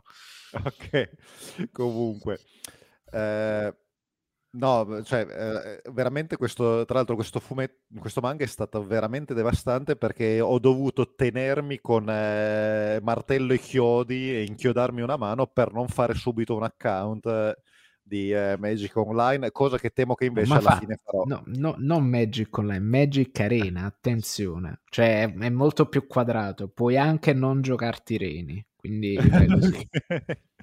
Comunque, cosa molto bella, cioè proprio la, il fattore nostalgia, cioè al netto della storia tra questi due ragazzini con tutte le loro comunque fantasie da ragazzini, quindi nel, nel 1998 convinti che loro per fortuna, dicono loro, non diventeranno mai adulti perché nel 2000 si verificherà, eh, scenderà il, il, grande demone distruttore e farà fuori l'umanità perché eh, queste, queste, fantasie, comunque con il loro mh, rapporto di, di eh, eh, competitività, eh, il loro iniziare a considerare di partecipare ai primi tornei. Poi anche molto bello la eh, popolazione, la fauna che chiaramente eh, anima questo, questo bar eh, ludoteca che eh, chiaramente rappresenta proprio quello che io mi ricordo. Eh, in realtà eh, nel 98 io ero già tra gli adulti, diciamo così, eh, perché mhmm, in realtà per me eh, quello che rappresenta è più quello che era prima, diciamo così. In realtà eh, comunque loro sono mhmm, appunto di dieci anni chiaramente più giovani di me, quindi Magic arrivò in Italia che io ho finito il liceo praticamente, quindi ero già adulto, però comunque c'era ancora questa cosa che eh, c'erano già adulti che si giocavano e ti sentivi in soggezione e poi sco- e, e, e li vedevi come comunque più grandi, anche se in effetti questi eh, adulti hanno una range d'età che va dai 23 ai 33 anni, però sembrano già eh, de- quasi dei cioè persone che hanno già finito la loro carriera lavorativa e si stanno godendo gli svaghi, no? Ed è bellissimo come riesce a, l'autore riesce proprio a rappresentare senza dirtela, ma solo proprio facendola dei dettagli, riesce a farti immedesimare in questa prospettiva dei ragazzini che cominciano a scoprire questo gioco per, per, per, grandi e quindi a ragionare sulle loro risorse limitate in termini monetari e quindi cercare di capire come possono massimizzare i loro mazzi, farsi consigliare. Poi chiaramente ci sono tutte le varie tipologie di personaggi strambi da... Eh, da, dal proprietario super nerd che Panciottello che come da tradizione ha la moglie stra- non gnocca ma di più però anche lei è super eh, nerd e appassionata di cosplay. Sono un po', se vogliamo, sono un po' la riproposizione di due personaggi di Otaku Club Genshiken che erano appunto il, il panzone appassionato di cosplay e la stragnocca cosplayer eh, e, e, e, e, chiaramente tutti si interrogano come sia possibile come, come que- quelle cose che succedono soltanto nei manga quindi. Ah, cioè nella, soltanto nella fiction è una cosa che capita raramente, ma di coppie che uno direbbe malassortite, ma in realtà fatevi i cazzi vostri. Io ho avuto anche modo di, di vederne, di conoscerle, e a me sembra, cioè, e comunque sembra sempre bello. Ehm, comunque, il manga veramente lo straconsiglio. Se siete però degli ex giocatori di Magic e siete andati in uh, rehab, allora no, non ve lo consiglio per un cazzo perché buttate via anni di terapia. Però se invece o state continuando, cioè giocate dai dai tempi, diciamo così. L'effetto nostalgia è devastante ed è bellissimo. Se siete giocatori più giovani, probabilmente ci sono cose che non potete capire. Giovani di oggi, voi non potete capire cos'era Magic al tempo. Ehm, cioè, cioè, prima ancora che esistesse lo stemmino che ti indica la rarità, il colore che ti indica la rarità della carta, voi non sapete cosa fossero quei tempi. Ma questo autore, eh, che tra l'altro finora mi sono dimenticato di, eh, di, nominare, e vediamo se adesso lo trovo perché sono un dis- disgraziato, allora, sono in realtà eh, due autori, Takuma Yokota e mh, mm, eh, Katsura Ise, e eh, evidentemente loro c'erano e riescono davvero a trasmetterti quel, quel periodo e io l'ho trovato veramente divertentissimo. Vera- ho iniziato leggendo un volume e li ho letti tutti, diciamo, nell'ambito di due giorni è ancora in ah, quindi, quindi, fammi capire un attimo, la dinamica, cioè è come se fosse diciamo una, una slice of life oppure ci sono anche tutta una parte tipo da, da sportivo dove ci sta il combattimento, dove ci stanno le carte e tutto? Allora, no, è, è, un mix, cioè, la, cioè chiaramente cioè, segui anche come questi eh, ragazzini cominciano, cioè lui che comunque era proprio il, il ragazzino con il mazzo raffazzonato a caso, a, a, simpatia per la carta, no? La, questa carta mi sembra fighissima, la devo assolutamente mettere, e che qui, mentre lei chiaramente è prima della classe anche in questo, quindi già comincia a ragionare in termini di strategia, mana curve, eh, card advantage, tutte queste cose, mentre lui era, no, questa carta è troppo figa, guarda, c'è il mostro, c'è le... eh, quindi diciamo non arriva mai a livello di piaga tipo Yu-Gi-Oh! Per capirci. No, cioè, no, molto più no. coerente sotto questo punto, più, sotto il punto di vista del gioco. C'è, molto, c'è sicuramente molta attenzione all'evoluzione del gioco, si comincia a parlare di metagame, si comincia a parlare di allenarsi, cioè di trovarsi per, per perfezionare i propri mazzi, cioè quello che, e soprattutto fa anche molto slice of life, cioè non è per dire Shangri-La Frontier che, di cui parlavo due volte fa, in cui non capisci che cazzo fa nella vita il protagonista perché è sempre lì nel, nel mondo di videogioco. E qua c'è anche la loro, con tutto quello che comporta, c'è anche la loro vita quotidiana, la scuola, i suoi impegni, gli impegni di lei per essere la, la figlia che sua madre eh, vuole eh, vuole che, che, che, possa trovare nel, la sua strada nella vita, eh, comunque anche lui che, che cioè comunque cerca di mantenere eh, un giusto equilibrio tra ehm, le sue passioni e i suoi doveri, è un, comunque un ragazzo consci- conscienzioso, cioè proprio non, è, un, è, un, è un adolescente medio, non è né il genio né il ribelle quello che insomma cerca di far contenti i genitori, ma vuole anche insomma far contenti gli amici, ma vuole insomma vivere la, la sua vita.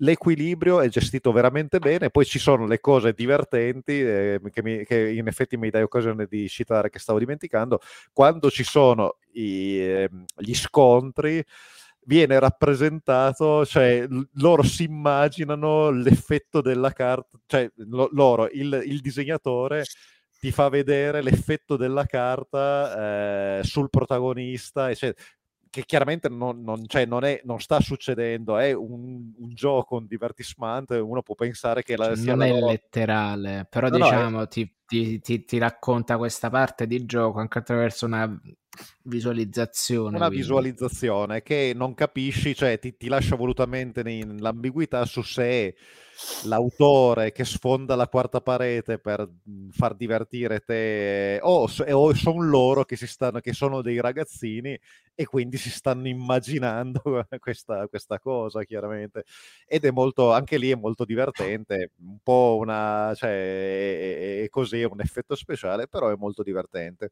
quindi ripeto destroy all humankind they cannot be regenerated è eh, un manga assolutamente consigliato soprattutto ai lettori di manga di una certa età. Sì.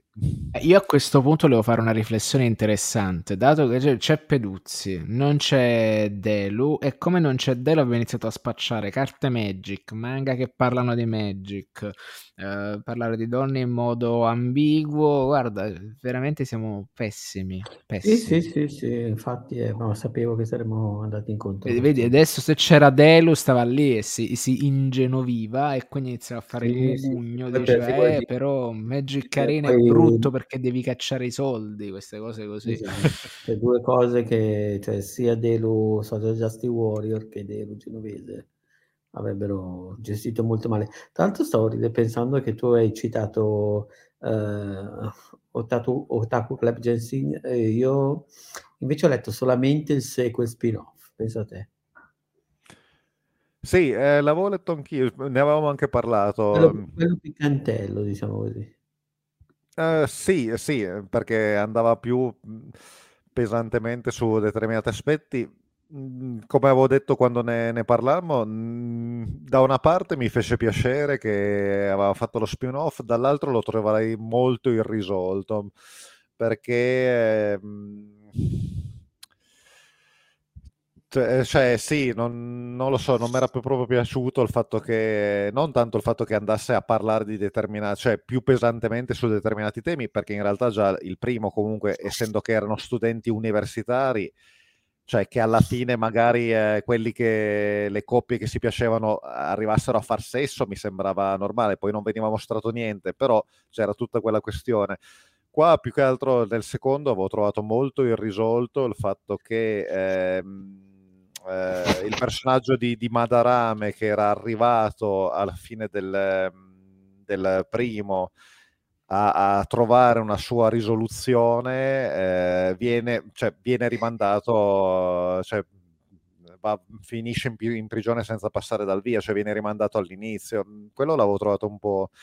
Eh, io, non mi era piaciuta quella parte, ma avevo invece molto apprezzato la presenza e lo, e lo spazio che avevano dato a personaggi che nel, nella prima serie erano meramente dei, eh, dei, neanche dei comprimari, delle comparse, quindi le, le due amiche americane di, eh, di, Ono. Le ho trovate dei personaggi veramente eh, fa- fantastici.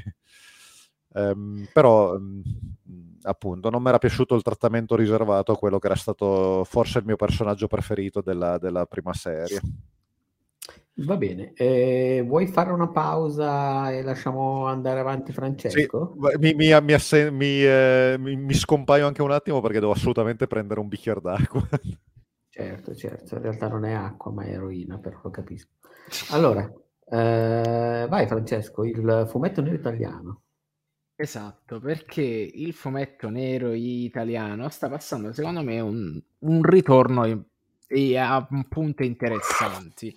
Secondo me, per un paio di episodi conver- convergenti. Il primo è che Diabolic è al cinema, quindi sostanzialmente, voi o non voi, è un personaggio che ha successo, non ha successo e comunque porta un'icona di un certo tipo di fumetto che deriva da una certa storia editoriale e anche filologica e racconta un certo tipo di Italia che è interessante. E nel momento in cui il manga va così forte, secondo me il fumetto nero italiano è la cosa che gli, che gli è più vicina, anche secondo me molto più vicina rispetto a, a tanti Bonelli di, o a tanti emuli di Bonelli di ecco il formato è quello, ma anche tipo ne parlammo quando uscì, qua, quando Peduz, proprio tu parlasti di, eh, di Rocky Joe, cioè quello per certi versi, per certi aspetti di rappresentazione della cultura, per, per un, un, certo tipo di formato, per un certo tipo di tratto, per una sintesi, per una um, composizione della tavola, mi ha ricordato tantissimo il fumetto nero italiano. E Uh, magari non quello dei primi anni, non quello del primissimo Diabolic degli anni 60, forse quello là un po' più andante, forse più un Magnus uh, maturo uh, più che altro, fo- forse. Ecco, comunque c'è, c'è, su queste vibes, secondo me, che portano una, cer- una, una certa attenzione su quello che sostanzialmente è etichettato ingiustamente o forse a ragion veduta una roba da vecchio, un po' statico, perché Diabolic gli vogliamo tanto bene, ma è ancora più statico di Landog, vive in questo tempo sospeso, in questo mondo sospeso, in questo grande non luogo che è Clairville, ma che originariamente era un posto ben definito in un tempo ben definito, ovvero la Costa Azzurra degli anni 60, perché il fumetto era chiaramente una riproposizione del fulleton alla, all'Arsène Lupin sotto tutti questi punti di vista. Questo anche castigare una borghesia uh, brutta, una borghesia, no, più che una borghesia era proprio l'aristocrazia infame che stava lì e si aveva paura di questo qua che gli entrava in casa e gli rubava i soldi. Insomma, c'era comunque una spinta uh, proletaria che dia- che prendeva forma dai lettori di, e, di, e, attraverso Diabolk si manifestava. Per questo era appunto fo- fo- del formato delle tasche che si poteva inf- infilare nei pantaloni tranquillamente.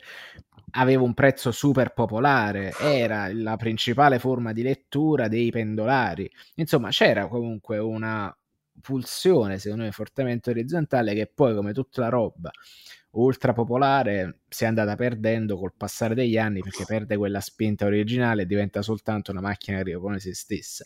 Però arriviamo adesso che, che per, per, perché tiro le fila a questo punto? Perché Paolo Bacilieri ha fatto uscire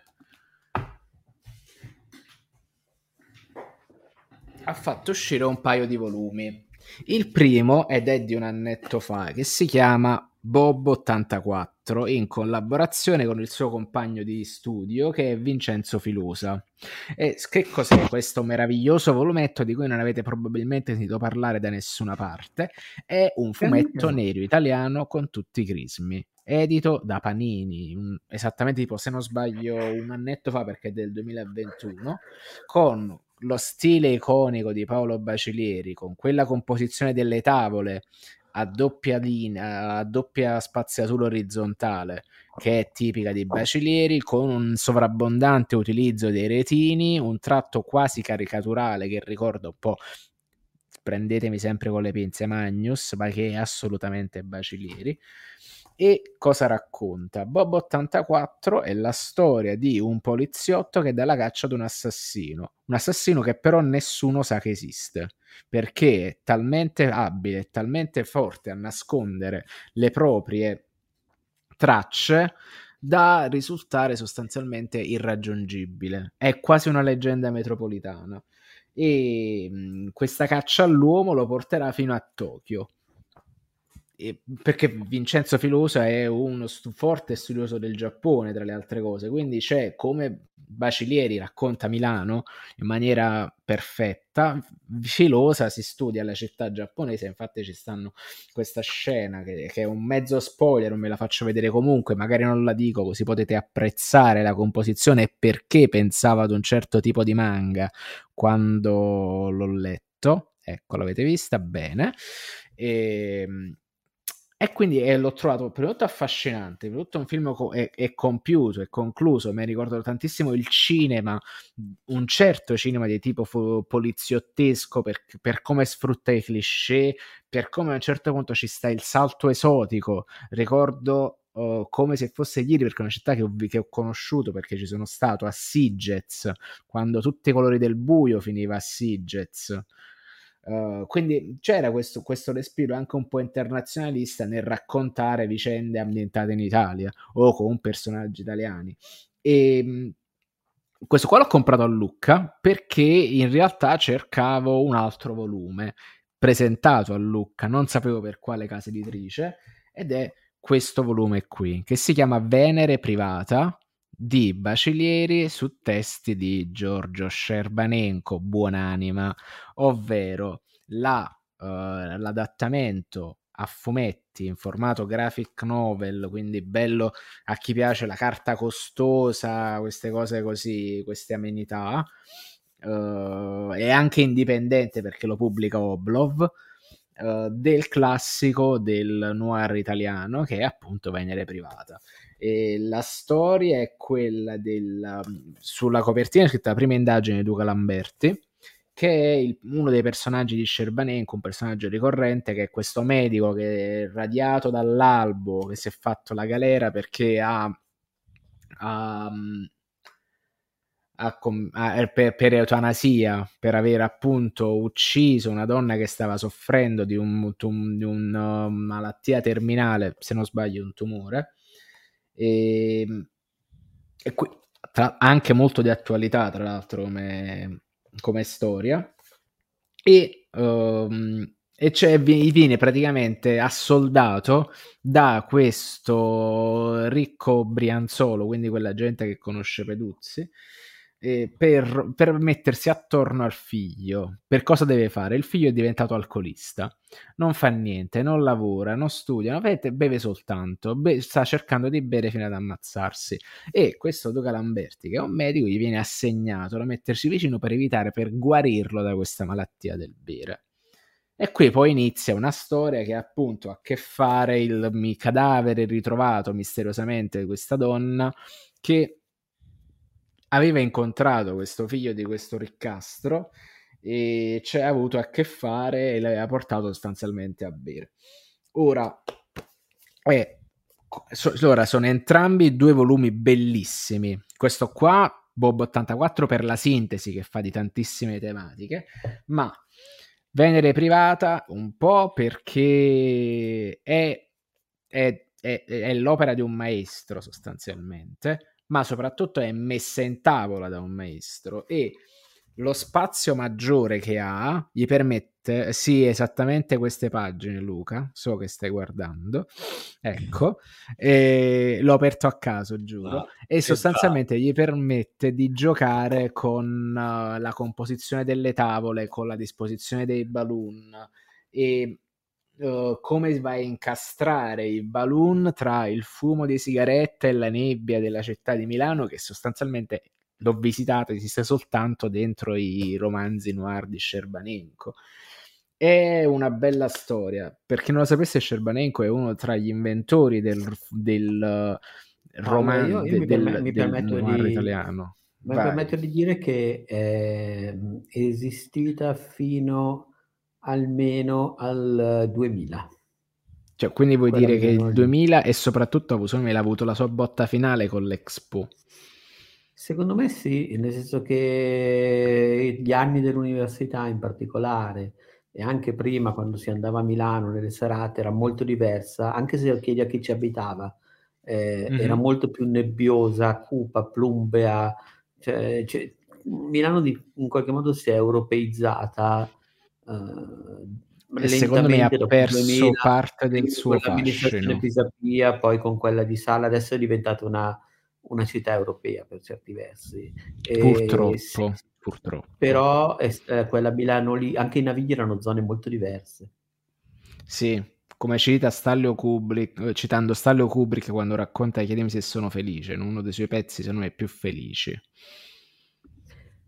Sì, sì, sì, è vero, bravo, quando parla di quello di tre uomini, eh, sì, scusami, che mi sono felice che, che parla di una Milano che è cambiata, è vero, però prima la, la Milano dei miei primi anni, cioè mi ricordo addirittura, figurati, giornate di banchi di nebbia, di oscurità, di negozi di dolciumi vecchi, eh, in Cadorna, cioè era proprio diversa. Siamo, siamo due cazzi di vecchi, di, di vecchi eh, cioè... Stessa cosa, sì, è la stessa vero. immagine che ho io di Torino e della pianura padana intorno a Torino, cioè un, un qualcosa di coperto da, da, una coltre di cotone da novembre a marzo. Però, però adesso Milano, cioè Milano la frequento anche di più ed è diversa. Uh, frequ- no, in realtà l'ho sempre frequentata molto molto uh, come si può dire molto meno sporadicamente di quanto avrei voluto tra l'altro però ti garantisco che uh, non è una questione di nostalgia, ma è un, è un punto di osservazione su cui credo di essere abbastanza, eh, come si può dire,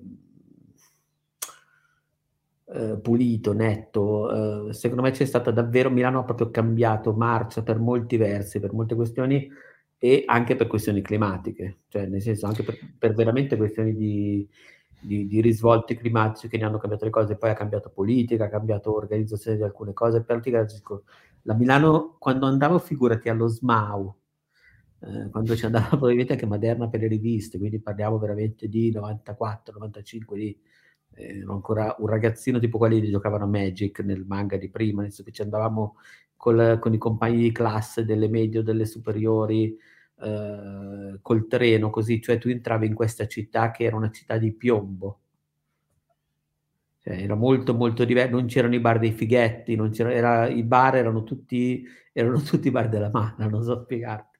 Cioè, ma, ma, lo so perché ci capitavi, cioè se entravi in un bar a bere un caffè non era... Cioè non, dopo è diventata piano piano più hipster, un, ma, ma, anche più europea di nuovo, davvero.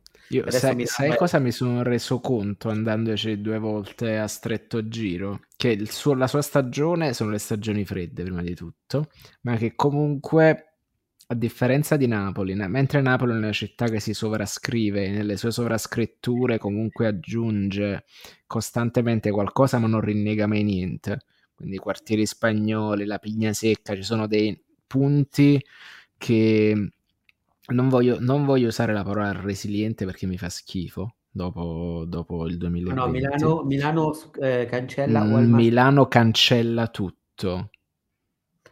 Cancella l'impressione è giusta. Poi se tu sei quello del esatto. quartiere che sai esatto. che va ancora, però in realtà anche i bar vecchi cambiano gestione, con cambio di gestione cambiano vita. Cioè non, esatto. è molto diverso. Non, non, Mentre invece Napoli è, è fatto già adesso trovare la Milano di vent'anni fa da qualche parte.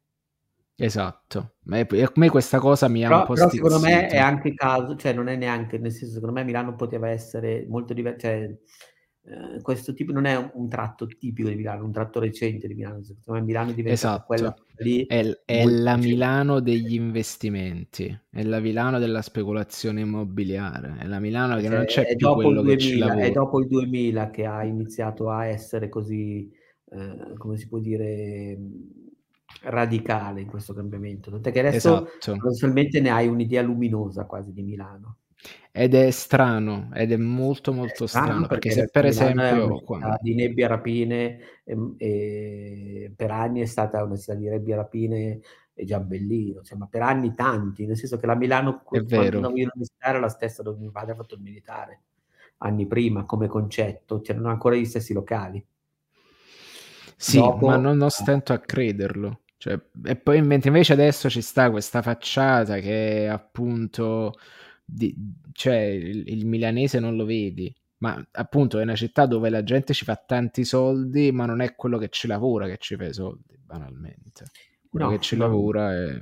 Cioè, ho, ho, ripeto, io poi le mie osservazioni sono, non dico da turista, ma comunque uno che si guarda, in, cioè che c'è stato no, per turismo, allora, comunque eh, mi sono guardato intorno. È è più comodo, gradevole e accogliente, eh, non, non, lo nego, esatto. adesso è molto più... Ed è un problema, è colpa di Boe. Però però non ha più niente a che fare con... Cioè una volta Milano era eh, respingente se non ci abitavi, respingente pure se ci studiavi. Non è Milano calibro 9, insomma. Eh sì, ma era così davvero. Mentre invece eh, se riguardi tipo... Era anche Napoli... misteriosa, erano anni in cui non c'erano i navigatori, per cui per cui dovevi anche viverci per conoscere le strade, cioè era... era adesso Invece... è, è molto diverso. Allora ti invito a questo punto, dato che stiamo facendo questo discorso che è parallelo, ma secondo me è coerente perché, tra l'altro, non lo sapete, ma Bacilieri è uno dei più grandi disegnatori urbani che abbiamo in Italia. Guardatevi le tavole di Bacilieri quando fa eh, l'illustrazio- l'illustrazione di città ed è un maestro assoluto nella gestione della china e della sintesi de- della complessità di un edificio nella sua facciata. Ci sono delle, mh, mm, ci sono delle tavole in Venere privata che sono meravigliose, sembra di guardare le fotografie, eppure sono, sono 4, 5, 6 linee, è stupendo. E io che da architetto lo guardo tantissimo per rappresentare un edificio in questo modo qua. E appunto per tornare alla nostra divagazione urbana, se guardi Napoli si ribella e Milano calibro 9, Milano quelle zone lì non so quanto riesci a riconoscerle, Napoli si ribella, se lo guardi adesso e adesso giri per Napoli, puoi riconoscere le, le, le zone. Eh, cioè, non, non, so se, se, se, è una cosa così. Tanto hai detto che devi venirtene a fare le vacanze a Napoli, giusto Pedro? Sì, sì, ma ci, ci vorrei venire tantissimo. Sì, così questa colica la portiamo via alla fine, la, la, la, la estirpiamo col, col bazooka, la estirpiamo. Oppure con qualche, con qualche, con qualche guaritore cioè. tipico, cioè ci sono anche la, esatto. la, la, magia religiosa, diciamo di Napoli. Sì, sì, questi riti apotropraici. Comunque è, uh, per tornare al fumetto, è bellissimo. Cioè, queste zone qua, brutte. Adesso questo qua cosa potrà mai essere? Un uh, Airbnb, se non l'hanno buttato a terra con le bombe, questo qua in nero. che è un tipico edificio a ballatoio della tradizione, come in quello dove stavo io ai suoi navigli l'ultima volta. Però appunto, eh, cioè, qua a Torino una casa di ringhiera. Esatto, una casa di ringhiera. Noi uh, berruti professionisti la chiamiamo casa a ballatoio. Eccole qua. Cioè, guarda, questa, questa panoramica qui che ho qua in basso è bellissima a me ho detto io so, cioè, l'ho preso perché lo conoscevo attraverso Dylan Dog ma soprattutto per il modo in cui trattava cioè questa torre Valasca guardate che cose si sto snerdando in, arche- in architetturese ma non ce la faccio niente. Stiamo parlando torre Valasca l'edificio più bello cioè forse il, l'edificio a torre più bello d'Italia. È una roba che, che Miss Van der Rose la sognava la notte è bellissimo e comunque, sono due volumi, tutti e due consigliati, chi per un verso e chi per un altro. Bob 84 sicuramente per chi mastica manga, quindi è una roba che va adesso, è, un, è fondamentale, semplicemente imprescindibile. È divertente, è veloce, è agrodolce, è, è, cioè è una storia di ossessione, una storia di omicidi, è un giallo ed è una caccia all'uomo. Venere privata è molto più classico, però con una storia così classica si è costruito un impalcato così contemporaneo nella gestione del racconto. Quindi è bello, bello, bello, bellissimo. Anche questo qua secondo me è tra i papabili nella top 5 di uh, miglior fumetto di Outcast nella mia collezione. Sì, l'altro bellissimo, sto guardando adesso i disegni di Bob 84, è veramente una roba fuori dalla grazia di Dio. E tra, si ricollega al discorso che diceva prima eh, Luca sul fatto del, dei manga italiani, adesso secondo me esistono autori come Bacilieri, ma anche come Bevilacqua, che questo discorso lo portano avanti da, eh, da nativi, non so spiegarmi, non da Ehm, da nativi del manga più che come potevano essere gli autori che si sono affacciati alla scena su 2000 turisti, ecco.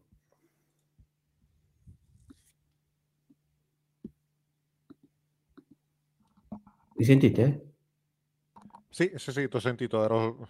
Sì, sì, stavo mettendo a posto, sì, e poi ti ripeto, c'è, su Bob 84 c'è Vincenzo Filosa che appunto hanno 20 anni di differenza, forse di più, con Paolo Bacilere, ma quando vedono lo studio, e lui ci ha messo tutta questa parte, tra virgolette, giapponese, sia sul formato, che appunto è un ibrido strano tra, la, il, tra il, il Tankobon, quello è giusto dire Tankobon, sì, e il, e il, e il, e il, e il Diabolic.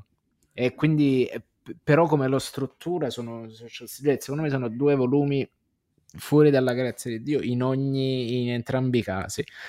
E sulla, sulla pagina grande i disegni sono, sono ancora più belli. Quindi, cioè, perché però attenzione, nel suo formato piccolino Bob 84 è graziosissimo, nel senso che anche lì c'hai un limite che è un limite fisico, mi racconti quella storia con quegli spazi che sono gli spazi stretti e quindi tu devi, devi operare una sintesi ed è comunque una sintesi efficace sia per raccontare che per disegnare. Quindi sono straconsigliati, soprattutto a Cerbero perché ci sono le donnine giapponesi. Cioè, su uno perché sono le, i giapponesi, sull'altro perché sono le donnine. Ecco. Va bene, vado a questo punto vado avanti io con uh, visto che in realtà in questo periodo ho letto tantissimi manga, ma ne ho veramente letti una marea, però essendo tutti, diciamo così, eh, pubblicati o in attesa di pubblicazione ho letti preferisco parlarne e tenerceli per quando saremo per quando saremo comunque sul pezzo con la pubblicazione italiana. Quindi per il momento io parlo di eh, Dan da Dan, che quello è sicuramente uscito perché comunque al, all'ultimo Cartomics lo, lo spacciavano dappertutto, è uscito in Italia, tra l'altro, proprio lo scorso 21 settembre, in corso adesso hanno pubblicato tre volumi per J-Pop. È praticamente un manga scritto e disegnato da Yukinobu Tatsu, il quale tra l'altro eh, leggo è stato assistente di Fujimoto Tatsuki per Fire Punch e Chainsaw of Man, è uno che ha anche lavorato su Jiko, eh, Jiko Kuraku, per cui ha lavorato anche su roba di cui tanto, se non ricordo male, ne avevamo anche parlato da queste parti. Comunque è un sì, sì, sì, perfetto. No, su Jiko Kuraku non abbiamo ancora parlato, lo volevo parlare io, però sto aspettando anche questo che eh, in qualche modo arrivi a... Mm, vabbè, è arrivato in, in edizione italiana, Beh, ne parlerò più avanti comunque. Ad ogni modo, è molto molto interessante perché è veramente un manga sui generi. Allora, è presente su Shonen Jump Plus, quindi è proprio su... viene pubblicato direttamente sulla rivista digitale in Giappone, è eh, iniziato nel, nell'aprile del 2021, 21, raccol- poi è stato raccolto in, in Tankobon direttamente da agosto e ehm, è veramente una roba particolare, nel senso mi, mi sono avvicinato prima di tutto perché è colpito dal design, perché secondo me la caratterizzazione dei personaggi e degli ambienti è molto molto bella e molto molto particolare. E poi perché in qualche modo è un manga di, di quelli folli, nel senso che è uno shonen, però secondo me è anche molto seinen nei tratti, in alcuni tratti, nel senso che la butta veramente su un umorismo eh, violento e anche un po', tra virgolette, che ogni tanto fa qualche ammiccamento di quelli che piacciono a Luca, di quelle cose lì. E praticamente racconta questa storia di questa Momo Ayase, che è una, una studentessa, una liceale, che in qualche modo lei è convinta, è assolutamente sicura che sì, poi ha più di un motivo, scopriamo per essere convinta di questa cosa, che eh, le creature del folklore, del folklore giapponese siano, siano vere. E a un certo punto diventa amica, si avvicina um, a un suo compagno di classe che si chiama Ken Takakura, che invece crede nell'esistenza degli alieni e lei dice magari gli alieni non esistono, esistono gli spiriti, tutto quanto, però lei interviene perché viene bullizzato questo ragazzo dai suoi compagni di classe. All'inizio di questa storia, nei primi capitoli, entrambi vengono risucchiati in un'avventura. Eh, in questa avventura viene manifestato il fatto che hanno ragione entrambi, o meglio, lei viene esposta a un'avventura, a una parte dell'avventura in cui scopre che ci sono gli alieni, sono la rappresentazione più classica e violenta e malata degli alieni, nel senso che da una parte riprendono eh, certi alieni di, di, manga come oddio, sai perché non mi viene il nome? Eh, porca vacca, non Blame, ma ah, niente, mi verrà in mente. Comunque una serie di, cioè sono alieni stereotipati ma anche giapponesizzati. Ricordano alcuni anche di Page, One Punch Man, che in ogni caso sono alieni che la vogliono prendere, fare le sfonde, le ispezioni, violare anche fisicamente, diciamo così mentre lui invece entra in una grotta e qui scopre che in questa grotta c'è uno spirito giapponese di una, di una vecchietta che si, imposse- si, impossessa di lui e oh, eh, tra l'altro il punto, il punto, è che lui perde gli attributi, cioè lui all'inizio della sua prima avventura perde eh, i testicoli, anche il pene se non sbaglio, non lo so, non mi ricordo più. No, sono i gioielli. Solo i testicoli e praticamente il grosso dell'avventura è nel fatto poi da lì i due ammettono l'uno con l'altro che sì esistono i rispettivi mondi, poi in realtà lei vive con questa nonna che tra l'altro è uguale a Baionetta, come viene rappresentata, che eh, in qualche modo fa l'esorcista professionista, quindi ha, è anche un esorcista molto molto potente, vengono creati in queste avventure e eh, scoprono che alieni e spiriti sono due facce della stessa medaglia, che in qualche modo si contendono un po' la Terra attraverso varie invasioni, e questi due ragazzi che poi iniziano anche a sviluppare un'attrazione reciproca ma strana, e di nuovo in questo caso è uno di quei manga che, eh, di cui ultimamente secondo me ci sono molti rappresentanti, che sto leggendo molto spesso, eh, in cui viene un pochino ribaltata la, la dimensione ragazzo-ragazza in termini di potere, di attenzione, nel senso che lui è comunque un tipo un po' nerd, non molto attraente, lei comunque è una ragazza carina, inserita per quanto un po' particolare, un po' sui generis, ed è lei a manifestare attrazione per lui. È lei che vive questa cosa in maniera, tra virgolette, più intensa, poi anche a lui lei interessa ovviamente, però in qualche modo se vent'anni fa queste cose le avrebbero raccontate in maniera diversa, ecco, già, attraverso i manga giapponesi, invece negli ultimi 5-6 anni... Eh, tra Nagatoro, tra come si dice, adesso vado a prendere la mia, la mia raccolta perché sono la, la mia riviera tra Gatoro, tra My Wife, anche che sto leggendo, oddio come si chiama, sì, ehm, sono Bisque Doll che è praticamente il manga sui cosplay, cioè si invertono un pochino questi, questo tipo di stereotipi. Me, ah, e soprattutto quello, il manga, cui, il manga più bello, di cui ho letto ultimamente, di cui non vedo l'ora di parlare quando comunque arriverà in Italia, che è, ehm, come si dice, Insomnia After School, sono questi rapporti di forza, diciamo così, un po' più paritari, un po' meno... Eh, insomma, un po' più singolare, un po' più interessante. Il punto di vista è un po' più femminile, ecco. Diciamo che forse il punto è solo quello.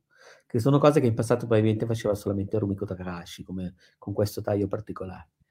Allora, ecco, sì, è Rumiko Takahashi anche un buon modo per parlare di quello che è il mondo che poi si inizia a manifestarsi a questi due ragazzi, perché è un mondo assolutamente pazzesco e sui generis, in cui ci sono pochissime regole di buonsenso, di logica, eh, dove personaggi assurdi iniziano a convivere tra di loro, eh, anche tra alieni, piuttosto che un ragazzo posseduto, che tra l'altro sempre entra in gioco quello che è inizialmente il belloccio di cui la protagonista da ragazzina veniva sfottuta tu pensi ah questo sarà una merda così e tutto quanto, super sportivo, così. In realtà quando lo si conosce all'interno del gioco, cioè all'interno del manga, anche lui diventa fuori che è un pazzoide, simpaticissimo, cioè non è per niente antipatico, però praticamente è incredibile come riesca a essere belloccio, ammirato da tutta la scuola, però poi quando sei a tu per tu e lo metti un po' a suo agio fa le facce da scemo, è completamente fuso di testa. Eh, ed è un manga che veramente ribalta tantissimi stereotipi uno dopo l'altro. C'è eh, la ragazza perfetta che anche lei del protagonista, per qualche motivo lui ovviamente attira anche questa qua, la ragazza perfetta della scuola, ben voluta da tutti così, in realtà è invidiosa, meschina e anche lei fuori di testa. E da lì poi anche le battaglie che questi personaggi inseguono sono veramente battaglie stile One Punch Man, ma One Punch Man di inizio serie, diciamo così, quando trovava gli alieni più assurdi e le cose del genere. Quindi il meglio, giustamente. Sì. Meglio. Secondo me tutta la parte slice of life, quella diciamo così di avventure, combattimenti, indagini horror si fondono molto bene, ma soprattutto funziona bene perché tutto ruota attorno a dei personaggi forti e caratterizzati davvero in maniera eh, interessante, sopra le righe. È veramente una... E poi disegnato veramente molto molto bene, cioè proprio la, la caratterizzazione grafica è bellissima. È bello anche come non, durante le trasformazioni, ad esempio lui a un certo punto assume un particolare potere, può trasformarsi in questa nonnina spirito che lo possiede, ma non è una trasformazione tipo Goku Super Saiyan, robe così, diventa comunque sempre un, un, mix tra lui e una vecchia, è una roba anche grottesca in un modo incredibile. E poi è bellissimo che cioè, assume anche la psicologia da vecchio pensionato, quindi comunque lui non ha voglia di combattere, che sbatta, ma perché sì, devo... Sì, sì, è sì, fantastico. No, ma la cosa più bella poi veramente la, i personaggi, cioè ogni, eh, la cosa bella è che ogni personaggio che viene introdotto parte da un presupposto secondo il quale il lettore tende a darlo per scontato e dopo pochissimo il, come si può dire, il, la narrazione te lo ribalta. E anche in questo caso è una cosa che veramente faceva tantissimo Takahashi, soprattutto ai tempi di Lamu. Cioè, era veramente, ed veramente sembra di essere in quel mondo lì, però aggiornato ai giorni nostri, non una semplice rivisitazione. Però quello spirito folle, quel mix tra magia, folklore e fantascienza, sparato a mille, dove si fondono tutti i principali archetipi, vengono ribaltati, è secondo me è esattamente lo stesso, almeno mi dà veramente tantissimo, anche se qui poi c'è anche più azione, c'è una variante azione che Rumiko Takahashi avrebbe poi invece abbracciato più avanti con Ranma e anche oltre, perché in realtà poi l'amore è sostanzialmente un gag manga, qui no, c'è anche eh, tantissimo combattimento, però non di meno è una roba secondo me fuori di testa che consiglio assolutamente. Sì, no, appunto, l'ho letto anch'io e mi ha divertito eh, veramente tantissimo e c'è assolutamente questa cosa che ha descritto Pedus, cioè i presupposti assurdi, eh, le, eh, le, figure stereotipe, i loro background assurdi e tutto tirato dritto, quindi le situazioni sono coerenti perché i presupposti sono assurdi, esattamente. Adesso io non ho fatto l'associazione con... Eh, con la Mu, ma è assolutamente centrata. Lì il, il fascino di la Mu era, non era succedono cose strane, no, succedono cose coerenti con i personaggi che abbiamo messo in campo. Sì, sì, sì, ma anche la Mu, per esempio, non so, il personaggio, c'è cioè un personaggio come, come Mendo, che si presenta agli altri figo, sicuro di sé, amato dalla scuola e tutto, però poi appena gli spegni la luce si caga addosso. E in ogni caso non è molto diverso da Taru quando perde la brocca e eh, così. È simile al personaggio del super sportivo che si vede qua, che si presenta, è quello il personaggio che ho adorato di più, che si presenta veramente come il rivale perfetto del protagonista e poi invece salta fuori che è veramente uno sballato ed è simpatico del suo essere sballato perché è naif, perché è di buon cuore, perché è anche un tipo, cioè quando fa le facce di sottofondo, non so se ce l'hai presente, gli, gli si dedicano un sacco di, eh, di momenti, di gag di seconda fila che sono bellissime. Sì, sì, no, assolutamente è stato una sorpresa. E poi anche vero quello che dicevi sulla mh, nuova percezione di, che, che, fa sperare bene, almeno per la prossima generazione, la nuova percezione dei rapporti eh, nel, nella rom-com eh, giapponese, cioè non necessariamente la, l'empowerment femminile, ma semplicemente considerare anche il loro punto di vista.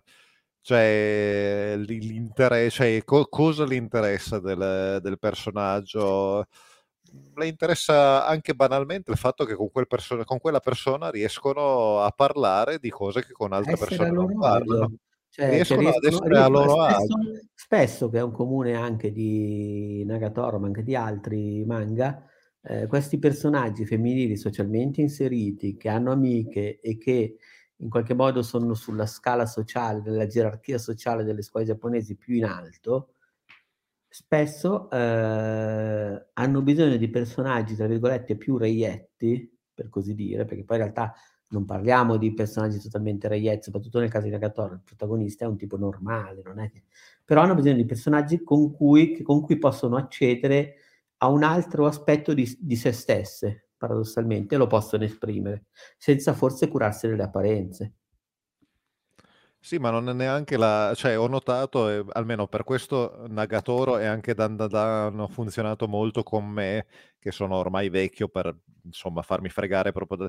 Non è neanche la cosa consolatoria, ah, se tu capisci eh, la mentalità della ragazza, avrai successo se ti comporti in maniera, se sei eh, comprensivo, tenero con loro, non importa l'aspetto.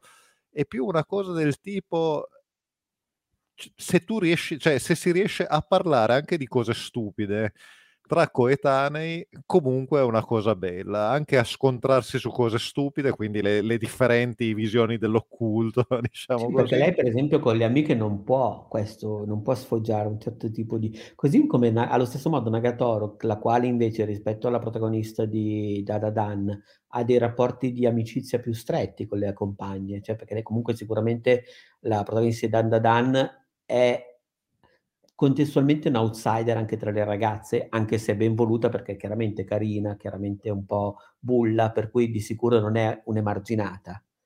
Però è sempre una maschera per certi aspetti. Mentre invece Nagatoro ha delle amiche con cui è completamente a suo agio e che in qualche modo la capiscono e questo emerge soprattutto col proseguire della serie però in qualche modo anche Nagatoro ha degli aspetti di sé che non riesce a esprimere completamente con le amiche, che riesce a esprimerli invece con un ragazzo apparentemente molto diverso da se stesso. Sì, ma anche è bella, sì, è vero. E, e forse sta cambiando anche qualcosa, cioè forse questo ci dice anche qualcosa del cambiamento dei rapporti del Giappone, dove per anni eh, gli uomini giapponesi si consideravano, tra virgolette, erbivori, erbivori in senso sessuale, per cui incapaci di, e vittime di, cioè, e spesso i mangaka lo erano, e quindi dipingevano, eh, dipingevano il mondo femminile in maniera molto molto eh, aliena per certi versi. Cioè, penso ad esempio, non so, a Bakuman, in cui le, tutti i personaggi femminili, in particolare l'interesse femminile di uno dei protagonisti, è una donna angelicata, cioè non so come dire, è un ideale Ecco, sì. Eh. Questo è, e questo è per molti manga, shonen soprattutto, dipinti in termini da un punto di vista di protagonista maschile. Qui invece, anche quando non c'è una donna alla sceneggiatura, adesso ultimamente veramente il punto di vista sta passando ai personaggi femminili, tant'è che di nuovo in Dan Dan Dan l'io narrante, quello femminile di lei più che quello di lui. Ed è interessante come vengono messe in discussione certe forme di comunicazione, di potere, di gerarchia che mh, soprattutto nell'industria giapponese, nella narrazione giapponese negli ultimi 20 o 30 anni sono state molto molto eh, date per scontate. Ecco, secondo me è una cosa che, che, che fa ben sperare anche, anche, senza tirare in ballo chissà quale eh, gusto per l'emancipazione o chissà quale rivendicazione, ma anche solo per freschezza narrativa. Sì, Assolutamente. Quindi, insomma, me, me, ne vengono in mente altre quando avrò appunto sceglierò di parlare di, um, come si dice, di Insomnia After School, magari entriamo meglio nel merito. Però anche Glefinir fa una cosa del genere, che ne avevi già parlato. S- eh, sì, anche se lì comunque c'è ancora un po', mh, mm, cioè funziona bene, ma ecco, eh, il concetto della... Mh, dell'uomo erbivoro e della donna predatrice ancora un po'. Cioè, cioè c'è il, il, fatto che comunque cercano di, soprattutto Claire cerca di, eh, di rompere questo ruolo, eh, però ehm, lì forse ancora si percepisce un po'. Qua è semplicemente proprio il fatto che viene rappresentato bene un'età in cui eh, ti rendi conto che uomini e donne sono diversi e mh, mhmm, ti senti a tu, cioè, e, e, tendi a comunque apprezzare il fatto di, eh, di, sentirti a tuo agio con un'altra persona che non sono le tue amiche o i tuoi amici, che ragiona e vede il mondo in una maniera diversa, ma senza necessariamente appunto mettere in campo una, un rapporto di forza o comunque cioè in cui è appunto l'interesse, cioè ecco, non so come dire, forse riesco a dirla sia in eh, Nagatoro che in Dandadan viene reso evidente che i due protagonisti sono interessati all'altra persona, non alla ragazza o al ragazzo, ma proprio una cosa che è un rapporto sì, di, di, sì, sì di, di, attrazione che parte dal riconoscimento della persona, non più del de riconoscimento del ruolo, della bellezza, dell'atleticità, ma quello che interessa soprattutto è scoprire la persona sotto tutte queste cose. In Nagatoro, sì, sì, sì. Anche, perché, anche perché quando hai... Sì, vai, vai, scusa. No, eh, dicevo, in Nagatoro partendo da una sorta di bullismo quasi... Eh, sadico, cioè un, un, rapporto quasi sadomaso che però si, si, si, disinnesca subito perché diventa troppo più interessante per entrambe le parti andare a grattare anche, sotto la superficie. Anche per, anche, per anche per gli autori, cioè nel senso, anche secondo me lì si sono presi conto di poter maneggiare la cosa diversamente in corso d'opera. Probabile, sì, non, non, mi stupirei che sia stata una realizzazione eh, non, non, non, completamente, eh, cioè che non era completa è, all'inizio. È processo creativo anche quello, cioè a un certo punto i tuoi personaggi ti sorprendono, diventa più interessante indagare una cosa piuttosto che un'altra, però sì, sono, sono assolutamente d'accordo. E poi anche qui, di nuovo, in Dadadan, quando ci sono personaggi stereotipati, penso di nuovo alla bella della scuola tutta precisa o allo sportivo, anche loro piano piano vengono disinnescati quindi, e, e, anche lì, perché all'inizio il personaggio che magari dice, ah, però è tornato il suo amico di infanzia che è super figo, super sportivo, cosa potrò mai fare io? E invece sì. poi il, la storia te lo disinnesca, sia perché lei non int- lui si fa già i viaggi, tipo loro che vanno super d'accordo, eh, loro che sai così, e, e ovviamente perché, perché in realtà poi quando se sei una persona, un umano, sei anche insicuro e quando vedi arrivare un altro che secondo te, secondo la società, secondo i cliché ti supera. È più adatto. È più adatto, tu lo pensi inizi a farti i viaggi, diventi rinunciatario, però lì è bello perché A, da un lato i due personaggi questa cosa poi alla fine non la vivono. B, è gelosa anche lei molto spesso di, di, di come lui possa accedere ad altre cose e poi in ogni caso questi personaggi poi finiscono loro stessi per non essere il cliché, perché in questo mondo non ci sono cliché. Sì, sì. Cioè, pur, pur nascosto sotto questa pasta iperbolica, serve anche a dirti che sotto la pazzia, gli allievi, così in realtà il punto è che nessuno è quello che spe- molto spesso quasi nessuno è come quasi nessuno risponde veramente alle aspettative sociali rigide. Mi sento quasi di dire che con questa abbiamo rimesso in pari la bilancia della, della moralità del podcast. Eh, attenzione, sì, siamo stati sì, pessimi sì. e poi all'ultimo con questa chiusura così eh, mi viene a dire anche dolce. Ho sentito, ho sentito la dolcezza nelle parole di Luca Cerutti. Quindi, eh, ma infatti è, un, ma io sono, è stato intenso. Ma io sono sempre così. Siete voi che date tutte le eh. connotazioni, eh. che reinterpretate il mio pensiero. Maledetti. Sì, però adesso in scaletta io vedo come chiusura Wai fumetti, su, su eh, sì, e invece un po' e, terra, terra, e, qui, e, qui, e, qui, un po' ti cascano. Eh. E invece, invece lì vi stupisco, ma eh, la teniamo o la, la lanciamo? Teniamo per la prossima? Senti, decidi tu, sentiti libero. Mm, eh, ma vabbè, ormai c'è, dai. La, però, eh, però abbi- cioè, tu ti senti soddisfatto di Dandadan? De- detto tutto. Io con Dandadan sì, ho finito, non sono... ok, allora... Vedi tu, in... vedi tu se vogliamo andare avanti o chiudere o tenertela, in serenità. Ma ci metterò appunto poco perché era proprio è, ed è Why Fumetti punto interrogativo perché è eh, un fumetto che cioè, ha una vediamo protagonista quanto, fem- vediamo quanto riesce a rafforzare il podcast in questo poco tempo. No, vediamo, tua... quanto, anche... vediamo quanto voi riuscite a fraintendere volutamente quello che dico. Eh, è diverso. Beh, non, non Ormai questa è l'arte della commedia, voglio dire. Non, eh. no, cioè, questa è la cosa divertente. Mi, mi sento proprio nelle commedie zuccomi mi Boche, solo che ne ho due di da, di Boche da gestire. Cioè. Comunque, no, allora, ehm, facendo una battuta, scusate, Fujigi no Kuni no Bird è un isekai perché ci rappresenta questa ehm, eh, eh, ragazza inglese del, mh, di fine, diciamo così, eh, 800 eh, che finisce in eh, un mondo alternativo e fantastico. Il Giappone immediatamente dopo la restaurazione Meiji.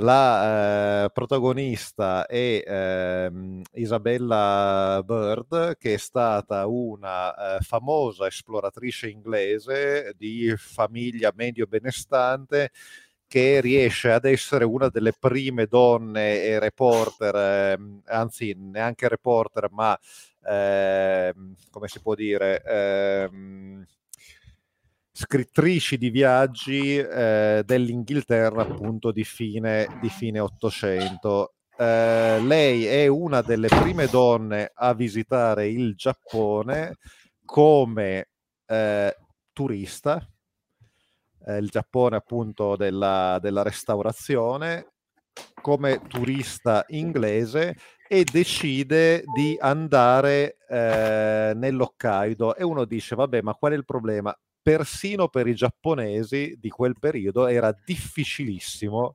raggiungere l'Hokkaido perché non c'erano strade, non c'erano trasporti, sicuramente, cioè non c'erano grosse strade e non c'erano mezzi di trasporto moderni, ci arrivavi a piedi, al massimo in carretto o comunque cioè, facendo magari dei tratti sulle pag- pagaiando su per i fiumi, ma era sostanzialmente un viaggio estremamente eh, duro ed estremamente anche pericoloso perché era alcune delle aree che dovevi attraversare erano aree di povertà endemica che non ci riusciamo ad immaginare, cioè gente che viveva di fatto negli escrementi eh, perché erano un, un modo per eh, proteggersi eh, dagli insetti o dal freddo. Eh, e eh, il, mm, la Isabella Bird riporterà poi tutto questo in un suo libro di viaggi che sarà ehm, percorsi ehm, non battuti, unbeaten tracks, che sarà un bestseller ai tempi e farà scoprire appunto questo mondo sconosciuto del, del Giappone appena aperto al, agli occidentali, soprattutto non, del Giappone, non delle due grandi capitali che ehm, si, si conosceva, eccetera, ma proprio il Giappone ancora nella, nella povertà di eh, un lungo periodo di, di, eh, di, isolazionismo e guerre.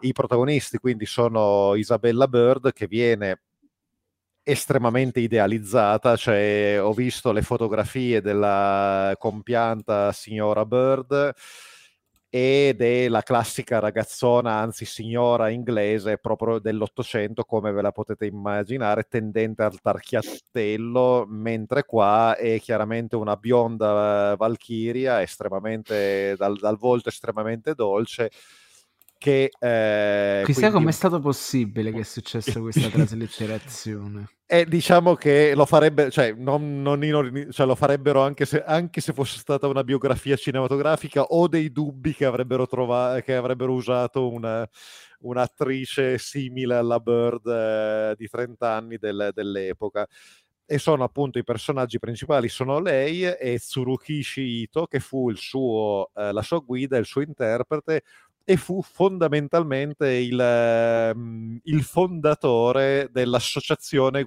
cioè sostanzialmente dell'ente turistico giapponese, diciamo così, nel senso che in maniera completamente casuale, tramite una, un giro di conoscenze, eh, eh, il, ah, sì, il ehm, eh, reverendo Hepburn, che viene conosciuto da chiunque eh, studia il giapponese perché è stato quello che ha eh, formalizzato la traslitterazione del, di alcuni caratteri giapponesi in, ehm, in, ehm, in alfabeto latino, cioè il fatto che eh, i giapponesi hanno dei simboli speciali per allungare le vocali. Allora, il famoso trattino che vedete sopra la O per dire che si pronuncia O, o quindi Tokyo eh, o Kyoto, eh, quello è appunto la traslitterazione Hepburn. Lui gli consiglia questo giovane ragazzo giapponese eh, che gli è stato raccomandato, ma su cui ha referenze molto vaghe, questo giovane ragazzo parla benissimo l'inglese, si scoprirà poi come mai lo parla benissimo. Sembra per non ha karaoke, refer- ovvio. Sì, per il karaoke. Non sembra avere referenze particolari, sembra anche un poco di buono. In realtà si scoprirà, cioè eh, rivelerà di essere una persona es- estremamente eh, affidabile e soprattutto estremamente rigorosa nel suo voler mantenere, cioè nel voler mostrare alla Bird il volto del Giappone come lo conosce lui e nel non accettare eh, l- l- mm, eh, che, che, quello che mostra passi, eh, come si dice, venga preso sotto gamba. Quindi questo rapporto anche conflittuale in alcuni momenti è il cuore proprio di questa narrazione, di questo fumetto. Quindi fa emergere sia il cioè sia il sentimento di eh, alienazione tra le due culture, ma anche l'opposizione di due orgogli nazionali molto diversi, cioè l'orgoglio di, del, del, paese che di fatto ha costruito un impero e vuole continuare ad esplorare e l'orgoglio di un paese che si sta affacciando a un mondo che aveva negato e non vuole accettare, non accetta di essere preso sotto gamba e questo viene rappresentato molto bene di nuovo più con le azioni che non con eh, pipponi eccetera. E poi c'è personaggio eh, secondario ma non secondario anche nella storia reale che fu il console inglese eh, in, eh, in Giappone che appunto riuscì a far ottenere cosa molto importante riuscì a far ottenere alla Bird un permesso ad andare nell'Hokkaido che i, eh, ah, nonostante il Giappone si fosse aperto, era difficilissimo da ottenere, ma persi- perché per, in quel momento, cioè in, ancora in quel periodo storico, persino per i giapponesi era eh, in, difficile passare da una provincia all'altra senza un permesso e una valida motivazione. Quindi figuriamoci per gli occidentali eh, c'era, c'era, rimanevano ancora molte delle regole e delle chiusure che erano precedenti e che erano quelle ancora ereditate dello shogunato e l'immobilismo, la, la, la relativa incapa- cioè la, la, relativa lentezza di, eh, del, del, Giappone a rompere i, eh, determinate consuetudini sembrava giocare contro. Questo console, che era il um, Harry Parks, eh, riuscì e fece pressione proprio sul governo di fin sul, sulla segreteria imperiale per far ottenere questo permesso con una motivazione che eh, tuttora secondo me è, eh, dimostra la parte illuminata, diciamo così, della mentalità imperiale, ovvero il fatto che si rendeva lui perfettamente conto e si rendeva perfettamente conto l'Inghilterra che il Giappone stava andando incontro a una eh, ok eh, a, una trasformazione rapidissima e quello che era il Giappone doveva essere conservato e con questa motivazione lui riuscì a convincere i, la segreteria imperiale a dare il permesso. Tutto questo è raccontato, secondo me, estremamente bene. Quindi Fujigi no Kuni no Bird, Bird nel paese delle meraviglie, letteralmente, è un manga che mi sento di raccontare sia per il tratto grafico che per la storia. A posto... Per, per le donnine, non ci sono donnine in questo waifu Allora... cioè, guarda, no, infatti era, era waifumetti punto interrogativo perché la protagonista è femminile, ma quello che è è un romanzo di viaggio. E, ehm, ed è, e, e mi, mi, sento di consigliarlo. Sarà geografico in alcuni punti, ma mi sento di, mm, di comunque è qualcosa di, di, di eh, di, di una novità, un, una cosa inaspettata. Va bene, direi che abbiamo finito. Io sarei per chiudere più che altro perché devo correre dal veterinario. C'è stata ah, ok. Un, un'evoluzione felina. Oh. Perché nel, nel, va bene, vi, vi, metto a parte in chat, niente di grave. ok. Eh, grazie mille a tutti, a tutte, a tutte quelle che ci hanno ascoltato.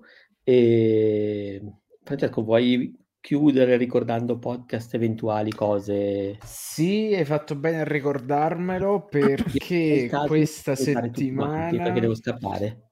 Sì, sì, vai, chiudo io, chiudo io. Esatto. Ora, questa Ciao. settimana, Ciao. cioè la, quest- la, settimana prossima, ovvero voi che state ascoltando il podcast sapete già che è la settimana in corso, Uh, c- torna ufficialmente Outcast Weekly il martedì perché mm, non dovrei avere altri cazzi onestamente e soprattutto per la grande gioia del nostro pubblico a casa il, pod- il podcast di Ret- il retro popcorn del martedì tocca un argomento a me estremamente caro, ovvero colmare la lacuna di Fracchia contro Dracula, che mi sembra una cosa importante.